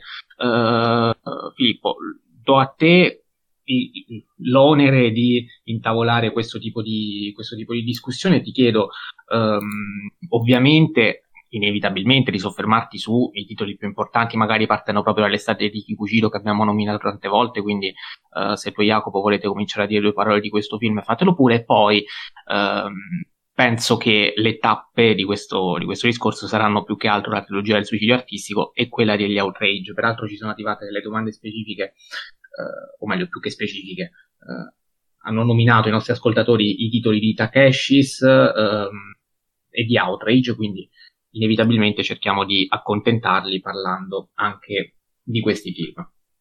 Ok. Cerco di andare veloce appunto visto che mancano diversi film e di fare appunto una, una sorta di, di, discorso più generale. Allora, io eh, ho sempre diviso la filmografia di Kitano fino appunto ad Anabi, poi Kikujiro, che in realtà comunque è molto, rientra nella poetica dei, dei, dei film precedenti, eh, però secondo me inizia a essere un po' diverso perché comunque Kikujiro è più una, una sorta di commedia, di, di road movie veramente ricco di gag e basta, perché quella è un'estate spensierata, si ritorna quasi al tema della spiaggia di Sonatine e si estende, senza però quella tragedia eh, terribile eh, di film di Kitano eh, che sostiene tutti quasi i suoi film, ma più una sorta di di malinconia di questo, di questo rapporto tra eh, Kitano ex Yakuza infantile e, e questo bambino eh, alla, alla, ricerca di sua madre. Eh, di qui in poi secondo me si arriva a Zatoichi, quindi c'è Kikujiro, c'è Brother, Dolls e Zatoichi. Questa secondo me è la seconda fase, eh, perché eh, qua diciamo Kitano un po' più eh, sperimenta in alcuni casi, in altri casi eh, è più standardizzato. È um, quindi una fase un po' eh, ibrida, un po' di, di, di, passaggio, secondo me, tra i sette film citati e la trilogia del suicidio. Eh, quindi di cui abbiamo, ne abbiamo parlato, poi se volete con Jacopo andiamo un po' più nel dettaglio. Sì, sì, eh, guarda, Brother... affrontate proprio la seconda fase. Ora hai nominato okay. queste pellicole, quindi Kikuchiro Brother, okay. uh, Dolls e Zatoichi.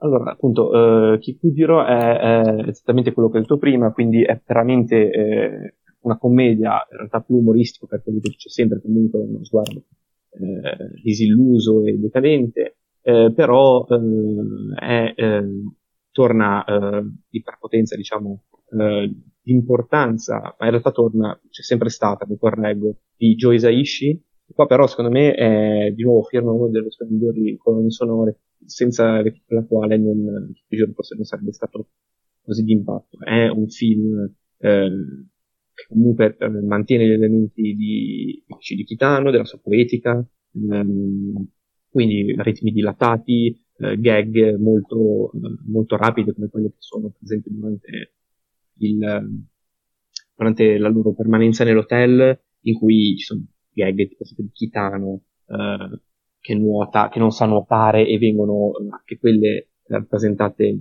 con gag molto, molto rapide di poche immagini. Secondo me Kikujiro è, è interessante anche eh, per un elemento onirico che mancava in Kitano, se non per Boiling Point, eh, con i sogni di Masao, il bambino, eh, che rielaborano un po' tutto quello che eh, vive durante, durante questo viaggio con delle, delle dei picchi di surrealità abbastanza pronunciati che possono, nel medesimo addirittura ricordato Lynch, eh, anche per l'utilizzo, lì veramente Kitano diventa molto sperimentale, eh, l'utilizzo dei ralenti, delle, di, di, altre tecniche cinematografiche che non aveva mai usato, secondo me questo è molto interessante.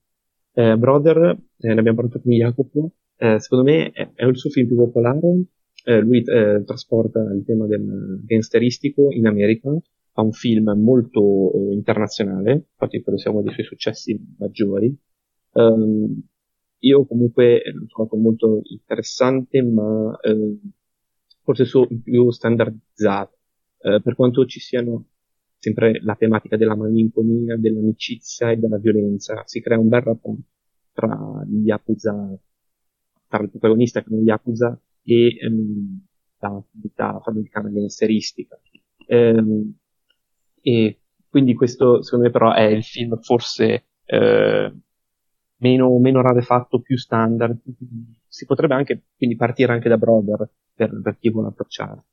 Eh, Dolls, forse al contrario di Brother che è un po' più standardizzato eh, come film di quelli Yakuza o gangsteristico, prende anche molto dal, gangster, dal cinema gangster americano, eh, è quello invece italiano, forse è la somma del suo cinema, è una divisione in tre storie eh, tragiche che parlano di rapporti. Il primo è la storia di un legame tra eh, un uomo che abbandona una moglie per una convenienza economica, quindi di nuovo per una critica al Giappone. E, um, il secondo è quello tra un vecchio Yakuza e una donna che lo attende, lo ha sempre atteso per tutta la sua vita in una panchina, um, quindi un altro melodramma, e poi il, il tema della, dell'idol, quindi diciamo che riflette su un cinema coevo eh, degli anni 2000 eh, che viene sfigurata e quindi perde ogni fiducia in sé, ogni, ogni speranza e viene diciamo accettata da un fan che per avvicinarla si cava gli occhi. Comunque c'è sempre una forte violenza, forse in Dolls è, la tragedia è veramente esasperata ed è molto interessante come Kitano fa riprenda il, il teatro Bunraku delle marionette, tra l'altro sua nonna era marionettista a quanto inditura l'autoreferenzialità di Kitano, e eh, quindi porta in scena soprattutto i due amanti che dicevo prima, che poi gireranno il Giappone eh, legati da una corda rossa eh, col passare delle stagioni, poi Kitano diventerà di nuovo quasi eh, cioè diventa lirico quasi ai livelli di Essine Dessi, veramente eh, maestoso in quel senso, e, e, questa tragedia ricalca tutta una tragedia classica di, di questo teatro di marionette. Dolls, secondo me, è il film più particolare, diciamo, dei più interessanti. E infine si arriva alla fine, secondo me, di questa seconda ondata, che è Zatoichi, il suo film eh, più eh, popolare, eh, che è una diciamo, rivisitazione della saga famosissima degli anni 60 di questo spadaccino cieco, eh, abbastanza silenzioso, eh, e lui lo, lo, riprende in salsa postmoderna. Siamo eh, nel 2004, mi pare, nel 2003, eh, sono gli anni anche in cui Tarantino scorne Kill Bill, e io ho trovato un grande parallelismo, quasi una sfida di titani, perché condividono molto questa sorta di ripresa del, del cinema di samurai, ma moderno, Vaticano diventa finalmente, finalmente ti piace mi piace, postmoderno, quindi eh, addirittura eh, diventa il finale di Kizawa e Toici è un musical, un tip tap, ehm, che ripeto è un'altra cosa che Kitano fa ed è bravo a fare, quindi ritorna autoreferenzialità piccole che nel suo cinema. E in Zatoi c'è appunto eh, una mescolanza di generi, con la violenza in CGI molto esasperata a Tarantino, Zatoi, forse Zatoi c'è il primo punto vero di rottura di, di Titano, è uno dei suoi più noti e personalmente non è uno dei suoi, dei suoi migliori per me. Jacopo, mentre facciamo riprendere fiato a uh, Filippo, che è stato bravissimo perché uh, in estrema sintesi è riuscito a darci un'idea di questa seconda ondata, ti chiedo se vuoi aggiungere qualcosa, altrimenti uh, ti faccio introdurre la trilogia del suicidio artistico, come preferisci. Guarda, aggiungo tre piccolissime cose su Kikuchiro non mi, Kikuchiro non mi eh, esprimo dato che ne abbiamo parlato per quasi tutta la puntata facendo riferimenti. Eh, di Brother, siccome questa puntata uscirà il 19 aprile e, e in questi giorni la eh, CG Entertainment sta, ehm, sta, pubblicizzando per il preacquisto la, eh, la startup, il Blu-ray di, eh, di Brother, eh, io consiglio a tutti, nel caso non conosceste Kitano, di andare a, a recuperare questa, questa limited edition Blu-ray italiana perché eh, ne, ne, vale la pena. Quindi su Brother questo, su Dots io dico che secondo me è il film più difficile di Kitano, quello un po' più criptico, quindi sconsiglio la prima, la prima visione, cioè la visione, e io dico che vedendolo soltanto una volta molte cose non l'ho capite e quindi mi, mi mi, pro- mi prometto di rivederlo e su Zatoichi e volevo ricordare che ha vinto il Leone d'Argento a, sempre a Venezia e che secondo me è migliore di Kill Bill. E, e uh, que- addirittura. secondo me sì.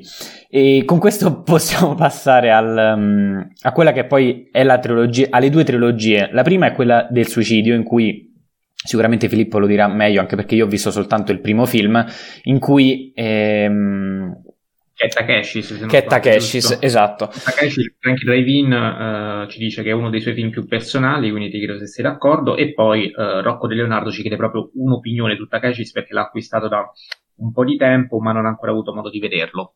Ok, e, um, ora ne parlerà, ne parlerà, meglio Filippo, dato che conosce anche i due film successivi che sono Glory to the Filmmaker e Achille la tartaruga. E Takeshi, come, come detto prima, è un po' un, un 8,5, è molto metacinematografico, quindi una riflessione autoreferenziale, quindi proprio su Kitano stesso e sulle, sulle due maschere soprattutto di Kitano, quindi una cosa molto importante, se non conoscete il suo cinema, se non avete visto almeno, non lo so, per dire 5-6 film, secondo me affrontare Takeshis è molto complesso. E, ehm, quindi si parla di suicidio artistico, ovviamente. Questo film io lo trovo interessante, eh, però è un po' un flusso di coscienza che non si mette i giusti paletti, secondo me, quindi spesso eh, esagera, esaspera, eh, forse troppo. E ovviamente il paragone con 8 e mezzo è più, è più che altro per il metacinemato, cioè per la metacinematografia con, qua, con il quale affronta, affronta il film. E gli altri due film non li ho visti, quindi a questo punto Filippo facci, dici un po' che cosa, che cosa ne pensi di questi, di questi tre film. Allora, eh, me di nuovo sono tre film veramente poco citati, eh, perché sono forse i più difficili anche per un occidentale, perché Kitano qua veramente vira alla comicità e alla demenzialità di tanti, tante opere giapponesi derivate dalla TV. Eh, però eh, sono tre opere eh, fondamentali eh, per capire il suo cinema, perché sono proprio autoreferenzialità pura. In Takeshi's abbiamo l'ossessione di abbiamo Takeshi Kitano che interpreta due ruoli, uno è Bill Takeshi, quindi se stesso, in veste di attore, e poi abbiamo il Takeshi che è un, uno squattrinato abbastanza eh, di nuovo ritorna al tema dell'outcast del loser, de, dell'emarginato, che vuole, è ossessionato con Takeshi, di Pete Takeshi e vuole raggiungerlo. Si concluderà naturalmente con un tragico finale e una delle due figure ammazzerà l'altra, a voi scoprire chi. Eh, esatto, e, ed è molto quindi interessante. È, come dice Jacopo, in realtà anche secondo me è, è un po' più debole del film successivo, non so se vado controcorrente, ma so che Glory Filmmaker è molto più detestato di Takeshi, sono comunque tre film. La figlia della tartaruga ha fatto un buon, cioè comunque piace solitamente, eh, ha fatto un miglior successo. Takeshi e Glory to the Filmmaker sono dei film che forse possono piacere davvero a chi conosce a fine a fondo il regista. E lì Takeshi si cita più volte, addirittura c'è la scena di Sonatin eh, ripresa in una maniera molto più, eh, più, pazzesca, cioè c'è Sonatin con, con, con una spiaggia, con, con, anche un intervento della CGI, eh, ci sono tut- c'è tutto il cast classico di Kitano eh, che diciamo ritorna e lo ossessiona un po' come eh, che possessione Bit Takeshi lo prende in giro, un po' come facevano con Mastroianni in otto e mezzo. Tra l'altro non abbiamo citati ma velocemente eh, Reno Suji e Susumu Terajima secondo me sono tra eh, i suoi eh, collaboratori più, più, riusciti, sono quelli che c'erano in Sonatine e in Anabi anche e mm, quindi è una decostruzione del suo cinema, però è forse secondo me troppo personale e quindi è molto difficile, anche io ho fatto molta fatica quando lo vidi a capire veramente dove volesse andare a parlare. E se ha fatto fatica e... Filippo ragazzi fidatevi perché è veramente complesso, scusami, sì, no, è, ehm, dovete vedere, quelli secondo me sono gli ultimi film da vedere, perché veramente se non, non, lo, non li capite, cioè Kitano parla di se stesso, del suo cinema e se ne frega completamente del pubblico, lo può fare perché si produce i film e e lì c'è una crisi artistica ed è molto interessante che lì Kitano inizia a riflettere sul suo cinema, come andare avanti, come sperimentare, chi sono io. Lui si è sempre definito diviso in due, il doppio kitaniano, la maschera di Takeshi, il clown della tv, il comico e il regista autoriale che va a Venezia, amato dal mondo, eh, è veramente eh, lì esplode in Takeshis. Ehm, quindi questo secondo me è appunto il suo film più difficile e personale, mh, mm, anche se non è, non è, riuscito del tutto, è interessantissimo e va visto. Poi abbiamo Glory to the Filmmaker, invece è più lineare in realtà, perché eh, la seconda parte inizia un po' la, la, a procedere in maniera sregolata. La prima parte è molto, eh, diciamo, eh, suddivisa eh, in sketch, eh, dove Kitano stesso, lì invece Kitano eh, regista, e si porta dietro tra l'altro bellissimo un una sorta di manichino con le sue sembianze che maltratta continuamente, eh, eh, e qua Kitano ammette, come forse anche questo è tanto filmiano, ammette di non sapere più che film fare, che cinema fare e riflette sull'arte a 360 gradi. Questo eh, tema dell'arte è fondamentale, lui è un artista a tutto tondo e qua torna uh, in maniera preponderante. Inoltre Nana B era già stato trattato con quelle bellissime, che a te piacciono meno, eh, scene dei quadri, eh, lì c'era la panacea dell'arte, eh, come eh, per curare i mali. Qua invece l'orologio dei filmmaker Takeshis è proprio una riflessione anche metacinografica sul cinema. L'orologio dei filmmaker è un minestrone di generi. Takeshis fa da Ozu, ci sono proprio scene in cui lui cita, vuol dire, ehm, questo periodo fare Ozu eh, servirebbe a qualcosa, qualcuno lo capirebbe. E da poi passa al film Kaiju, passa al film Yakuza, passa alla commedia, passa a citare Zatoichi. È un calderone, però è più schematico, cioè Kitano fa un film, fa queste scenette e, e, e poi le conclude, col, c'è sempre un fallimento. Il finale del film, tra l'altro, eh, con astronavi, kaiju, veramente un delirio. Ehm, si finisce con una radiografia del cervello di Titano con una macchina presa a rotta, per far capire la crisi artistica su Titano uh, si auto Titano è strauto è un, secondo me un personaggio fantastico. Achille la tartaruga invece conclude questa trilogia è più riuscito secondo molti a me comunque continua a piacere più film, l'altro dei filmmaker perché è veramente anarchico e schizoide e Achille la tartaruga è Kitano che interpreta un artista che cerca l'arte di, uh, di superare se stesso di nuovo la propria arte uh, e però è un po' molto più un dramma, un melodramma eh, più, più, classico che appunto affronta eh, il titolo emblematico Achille eh, la tartaruga, questo inseguimento ehm, che sembra un po' chitano con la sua arte. Eh, è un film appunto, molto toccante, anche quello molto tragico e eh, ha i suoi tocchi di sperimentalità perché Chitano gioca molto con cosa vuol dire essere artista. E questa sicuramente è una trilogia che dovete vedere, soprattutto se conoscete bene il cinema di Chitano e in quel caso vi potrebbe piacere. Molto bene. Eh, Enrico, torno da te per chiederti quale di questi titoli che hai ascoltato ti, ti incuriosisce di più. Eh, allora, eh, io sapete che sono Merighettiano Doc, quindi... Quindi ti fidi delle stelle di Merighetti. Esatto, e purtroppo arriva uno zero con Glory to the Filmmaker, quindi che ricordo... no. Che ricordo, ricordo, perché poi la gente... È il pallino della delusione. Eh, bravo cioè è il pallino della delusione, non vuol dire che è una roba indecente, vuol dire che il regista è bravo, lo stima, infatti Anabi e eh, sono, sono 2-4 stelle. Eh, e quindi onestamente Glory to the Filmmaker a me ispira molto perché a me piacciono i film un po' anarchici. Eh, però chi della tartaruga invece ha due stelle e mezzo su Mereghetti, quindi forse eh, Ricordiamo su 4 sempre. Siccome, esatto, esatto. E siccome anche per Filippo è eh, molto bello, anche se preferisci Glory to the Filmmaker, eh, forse mi butterei su quello lì. Però chiaramente eh, prima vorrei vedere tanti altri film. Uno di quelli che mi ispira tanto è Il silenzio del mare. Che assolutamente Va bene. E, ehm, per parlare invece uh, della trilogia degli Outrage, che peraltro anche questa dovrebbe essere integralmente disponibile su Amazon Prime Video, um, sì. però non l'ho ancora recuperata, quindi non lo so. Ok, chiedo a voi, perfetto. Uh, introduco il discorso leggendovi una domanda che ci arriva da Dario Santoni.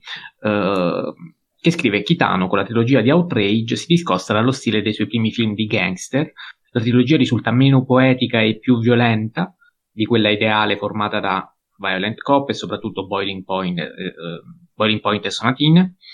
Può questo rifiuto della poetica iniziale e questa ricerca della violenza e del realismo essere considerata una nuova svolta artistica e di conseguenza poetica, magari quasi inconsapevole? Ora io non ho visto gli outrage, però mi pare di capire che qui ci sia un cambiamento che proprio è forse il, il risultato, il frutto del suicidio artistico precedente, suppongo così a spanne sentendovi parlare, ma chiedo direttamente a voi.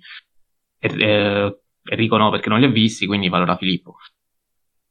Sì, dunque, eh, appunto, dobbiamo storicizzare comunque eh, gli outrage e appunto collocarli giustamente dopo il, il suicidio artistico in leggera ripresa con Achille la tartaruga, che comunque sicuramente è stato un successo maggiore dei primi due film. Eh, in questo caso, secondo me, Kitano abbandona eh, completamente, o quasi, magari non completamente, però una, un'autorialità spiccata del suo cinema, anche mm, diciamo eh, legata a sperimentazioni di montaggio, cioè le, le dilatazioni ci sono, anche eh, delle, delle sue appunto, giochi di montaggio, però è diventato tutto molto standardizzato. Eh, secondo i canoni del, del, cinema Yakuza e gangsteristico moderno, sia giapponese, quindi anche magari pensiamo a film eh, coreani che, che, parlano di criminalità, di, di, di, thriller, action, ovviamente più contenuti, però quindi molto più moderno. Ma io più che una nuova fase creativa, eh, non, non, lo so, eh, non mi sento di definirla così e io l'ho trovato un com- sempre un compromesso di Kitano eh, che si è, eh, diciamo, ha, ha, preferito comunque eh, fare dei film come esattamente gli chiedevano. Kitano è famoso principalmente per la Yakuza, eh, pochi magari oggi stanno veramente attenti, soprattutto nel pubblico generalista, a eh, tutte le sue ehm, divagazioni metafisiche, malinconiche, filosofiche, eccetera. E quindi secondo me Kitano mh, ha voluto dargli esattamente quello che voleva, un film, una trilogia secondo me molto interessante e anche riuscita per certi versi, però è, forse sono i suoi film meno interessanti, ci sono meno spunti, ehm, sono, secondo me è un film che ricalca la trilogia del padrino, ripeto, non tanto qualitativamente quanto per anche tematiche, c'è una appunto interessante qua soprattutto la Yakuza in Outrage Coda, come dicevo, che viene, viene rappresentata un'evoluzione, vengono rappresentate eh, i tradimenti, i crolli, eh, quindi eh, c'è una forte, qua forse Kitano si dedica completamente alla Yakuza, ehm, anche più di altri suoi film come Violent Cop e Brother, e eh, comunque io sempre, come ho detto a Jacopo in privato, eh, da Outrage fino a Outrage cosa secondo me c'è un crescendo e anche un ritorno un pochino a eh, un cinema un po' più anticonformista. Secondo me Outrage Coda è il suo miglior film, ehm, perché abbiamo un Kitano, innanzitutto in tutte e tre Kitano è molto marginale, questo è molto particolare, fa un personaggio ma scompare quasi dalla scena. Eh, in Outrage Coda torna un po' il suo personaggio nichilista, un po' la sua pulsione di morte, di suicidio, ehm, tornano i silenzi, eh, questo cinema è un po' più rarefatto rispetto magari al primo Outrage. Secondo me il primo Outrage è uno dei suoi film eh, meno riusciti, anche se più approcciabili e poi si sale con Beyond Outrage, che è sicuramente un, un step più interessante, e Outrage Coda. Devo dire anche che in mezzo a, quest- a Beyond Outrage, il secondo e il terzo, che Coda, ha fatto Ryuso e, e Seven Henchmen, ora non so come sia in, in italiano, eh, che è una commedia abbastanza blanda sul tema della Yakuza e della vecchiaia, una sorta di, eh, anche qua, Irishman, prendendo tra virgolette, eh, della, sulla Yakuza, ma molto comico e secondo me eh, in risposta, se non sbaglio, c'era una domanda qual è il meno riuscito, l'anticipo se posso. Sì, sì, sì, eh, secondo me è, è riuso eh, The Seven Henchman eh, perché insomma eh, non so, è un film chiaramente minore, ci sono tutti gli elementi comunque di ironia sulla Yakuza, sulla vecchiaia, eh, quindi c'è un po' questa di nuovo decostruzione della, della Yakuza interessante, però poi finisce lì, non c'è il guizzo di Kitano né registico né di montaggio né in fase di, di scrittura, diciamo. E lo reputo il meno riuscito. Altro zero per Mereghetti questo. Ah, grazie che ci aggiorni, bravo, tienici aggiornato così, è giusto.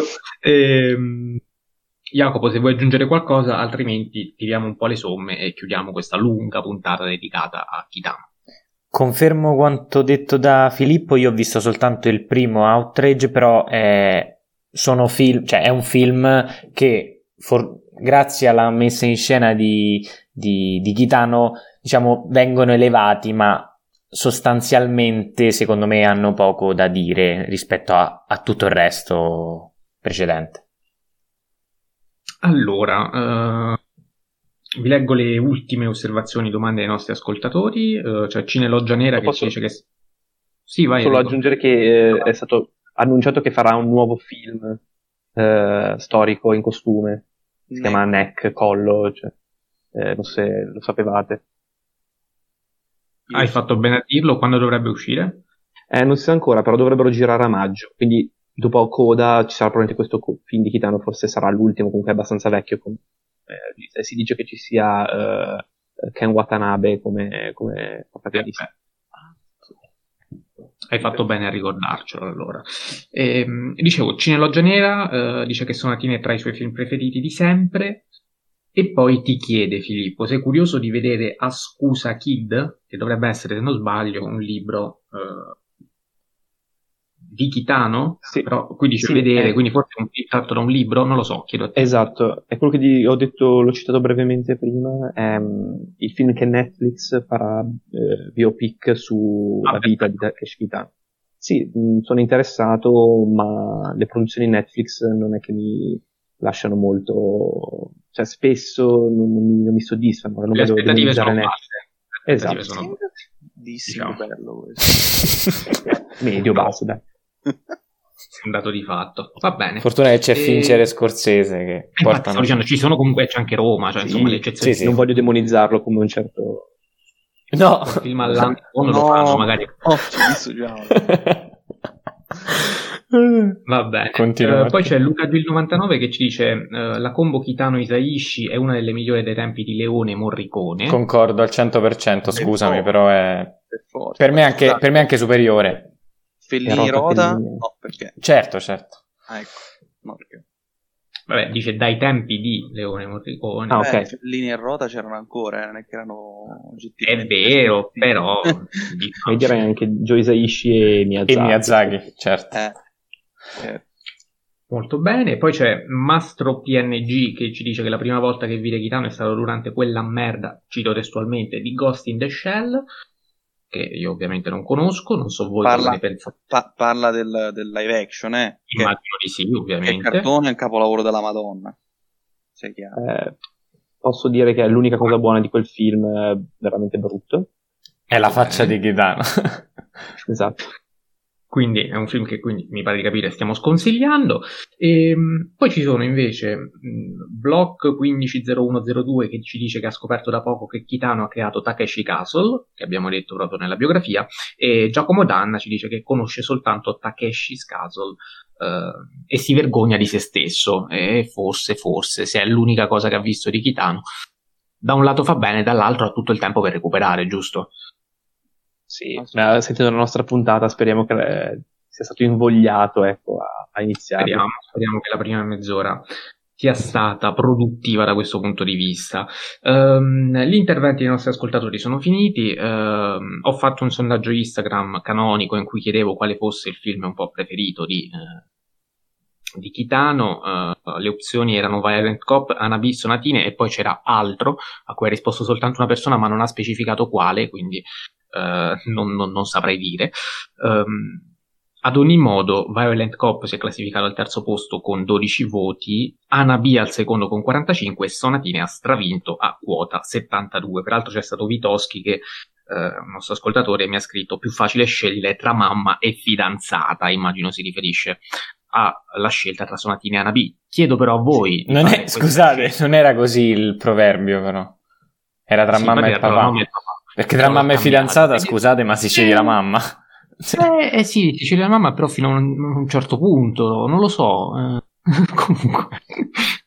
Filippo, quindi chiedo, anzi, non solo Filippo, uh, chiedo uh, a Enrico, no, perché ha già detto che preferisce Sonatine e Violent Cop e sono gli unici film che ha visto. Chiedo a Jacopo piuttosto uh, di fare il suo podio di Chitano, poi dico il mio e poi lo faccio fare anche al buon Filippo. E Sonatine, Anabi, il silenzio sul mare. Il silenzio sul mare terzo o primo? Cioè qual è l'ordine? Terzo, terzo, terzo. Ah, quindi siamo partiti da Sonatin, perfetto. Vabbè, nel mio caso uh, sono Violent Cop al terzo, Sonatin al secondo e Anabi al primo. E poi tocca a Filippo che eh, ha più cognizione di causa di tutti noi. Posso fare la top 5? Vai. Eh, entra al quinto posto Kids Return, eh, SN the Sea quarto, Kikujiro terzo, che per me è un film fondamentale, e Hanabi e Sonatin, mi dispiace. Ci sta, per carità. I nostri ascoltatori sono d'accordo con te. Um, Filippo, noi di solito ai nostri ospiti facciamo sempre una domanda canonica, cioè gli chiediamo di dirci. Intanto voglio chiederti se Kitano è il tuo regista preferito in assoluto, ammesso che si possa esprimere un regista preferito in assoluto, però ecco, ognuno ha il suo quindi te lo chiedo. E poi in alternativa, anzi non in alternativa, in aggiunta, qual è il film a cui sei intimamente più legato? Ok, ehm, sì, Kitano è sicuramente in, tra i miei preferiti, se la gioca quasi sempre con, con Fellini, quindi sarà felice Jacopo. Grazie. E quindi, dunque, vai, anche con Kubrick, per fare felice anche, anche Mattia e Billy Wilder, Grazie. per non togliere no, nessuno, però... Eh, guarda, Billy Wilder non è mio preferito, eh. Attenzione. Ah no? Eh, è Antonioni, io Antonioni. Io ho 17 di preferiti, non sono così, eh, ma così selezionatore al contrario di Mattia. Vabbè, io si è capito che sono fissato con Buster Keaton, quindi butterei anche lui nella mischia. Eh, comunque, e invece il mio più, quello cui sono più legato a prescindere da tutto, forse è, vi sorprenderò, ma è Kikujiro, perché comunque dopo Outrage che non mi era, non aveva fatto impazzire del tutto, è per me un buon film, quando ho visto Kikujiro, non so, veramente mi ha, mi ha emozionato quella Io parlavo ovviamente in generale, quindi se vuoi dirci anche uno ah, che va oltre scusa, eh, allora poi posso citarvi la mia top 4 di, di Letterbox, che è molto variabile, però adesso c'è Rashomon di Kurosawa, La dolce vita di Fellini, Sonatin e Blade Runner di Ridley Scott. Visti tutti e quattro, sono contento. Quattro capolavori in mano. Quattro capolavori in mano. Perfetto. Va bene, allora vi ringrazio per averci ascoltato fin qui. Io ringrazio eh, e saluto eh, Filippo per essere stato qui con noi oggi. Ciao Filippo. Grazie a voi e a tutti quelli che ci hanno ascoltato. Saluto e ringrazio anche Jacopo Castiglione. Ciao Jacopo. Ciao a tutti e via Fellini. Saluto e ringrazio anche Enrico Baccigliari. Ciao Enrico. Ciao a tutti e questa puntata è stata bellissima perché oltre a me c'è qualcun altro che dà 5 stelle a Susanna. No, ah, beh, ovvio, cioè, una delle mie commedie preferite insieme sì. a Lubitsch e Billy Wilder. Non si può dire. Oggi è, era una bella puntata perché Enrico non aveva parlato molto e invece eh, è riuscito a rovinare tutto. Vabbè. Vi ricordo che, eh, anzi vi anticipo che, eh, visto che ce l'avete chiesto, che eh, noi annunciamo di solito la, la, la, puntata, la prossima puntata quando faccio le mie storie Instagram in cui appunto annuncio l'argomento, però qualcuno ci ha scritto e ci ha detto forse se ce lo dite prima noi abbiamo tempo di recuperare i film di cui andrete ad occuparvi per essere quindi più attenti, rotti e recuperarci subito la puntata, quindi quando possibile ve la diciamo, ve lo diciamo subito. La prossima puntata sarà dedicata in parte a, agli Oscar perché eh, andremo a dirvi il risultato um, del nostro Toto Oscar e quindi scoprirete chi, chi, ne, chi, ne, indovinati di più e quindi chi di noi tre imporrà la puntata agli altri due in modo molto subdolo e cattivo. E successivamente, visto che questa operazione durerà pochi minuti, andremo ad occuparci mh, di una trilogia che purtroppo non ha molto a che fare con gli Oscar eh, e dico purtroppo perché è stata ignorata. Um, e si tratta della trilogia dell'incomunicabilità del buon Antonioni per far contentissimo anche il nostro Enrico. E, ehm, quindi mi raccomando, non avete scuse, avete tutto il tempo per andarvela a recuperare. Uh, vi ringrazio ancora per averci ascoltato. Enrico, non ho capito. Eh, no, volevo dire due cosine, una sulla trilogia e una su Brother, che ricordo che c'è la startup, scade il 20, quindi avete fino a domani, e poi costa 16,99€, spedizioni incluse sul sito della Chikigori Entertainment. Poi Bravo. per quanto riguarda invece la, la trilogia dell'incomunicabilità, eh, l'avventura, eh, se non mi ricordo male, c'è su Amazon Prime Video, non vorrei sbagliarmi. La notte. No, è la, la notte. È la notte. La notte c'è. Eh, c'era una volta anche l'avventura, evidentemente l'hanno tolto. No, c'è, c'è a noleggio, mi sa. N- oppure non è che è con l'abbonamento... No, no, è a noleggio, è a noleggio. Ok, a noleggio, la notte invece c'è su Amazon Prime Video e eh, l'Eclisse invece purtroppo eh, va recuperato in un video con DVD o, qualcosa, non so se c'è in qualche sito a noleggio tipo Cili, Rakuten, eccetera, eccetera. Comunque, la notte lo trovate tranquillamente su Amazon Prime Video. Quindi grazie ancora per essere stati qui con noi, noi ci sentiamo il prossimo lunedì.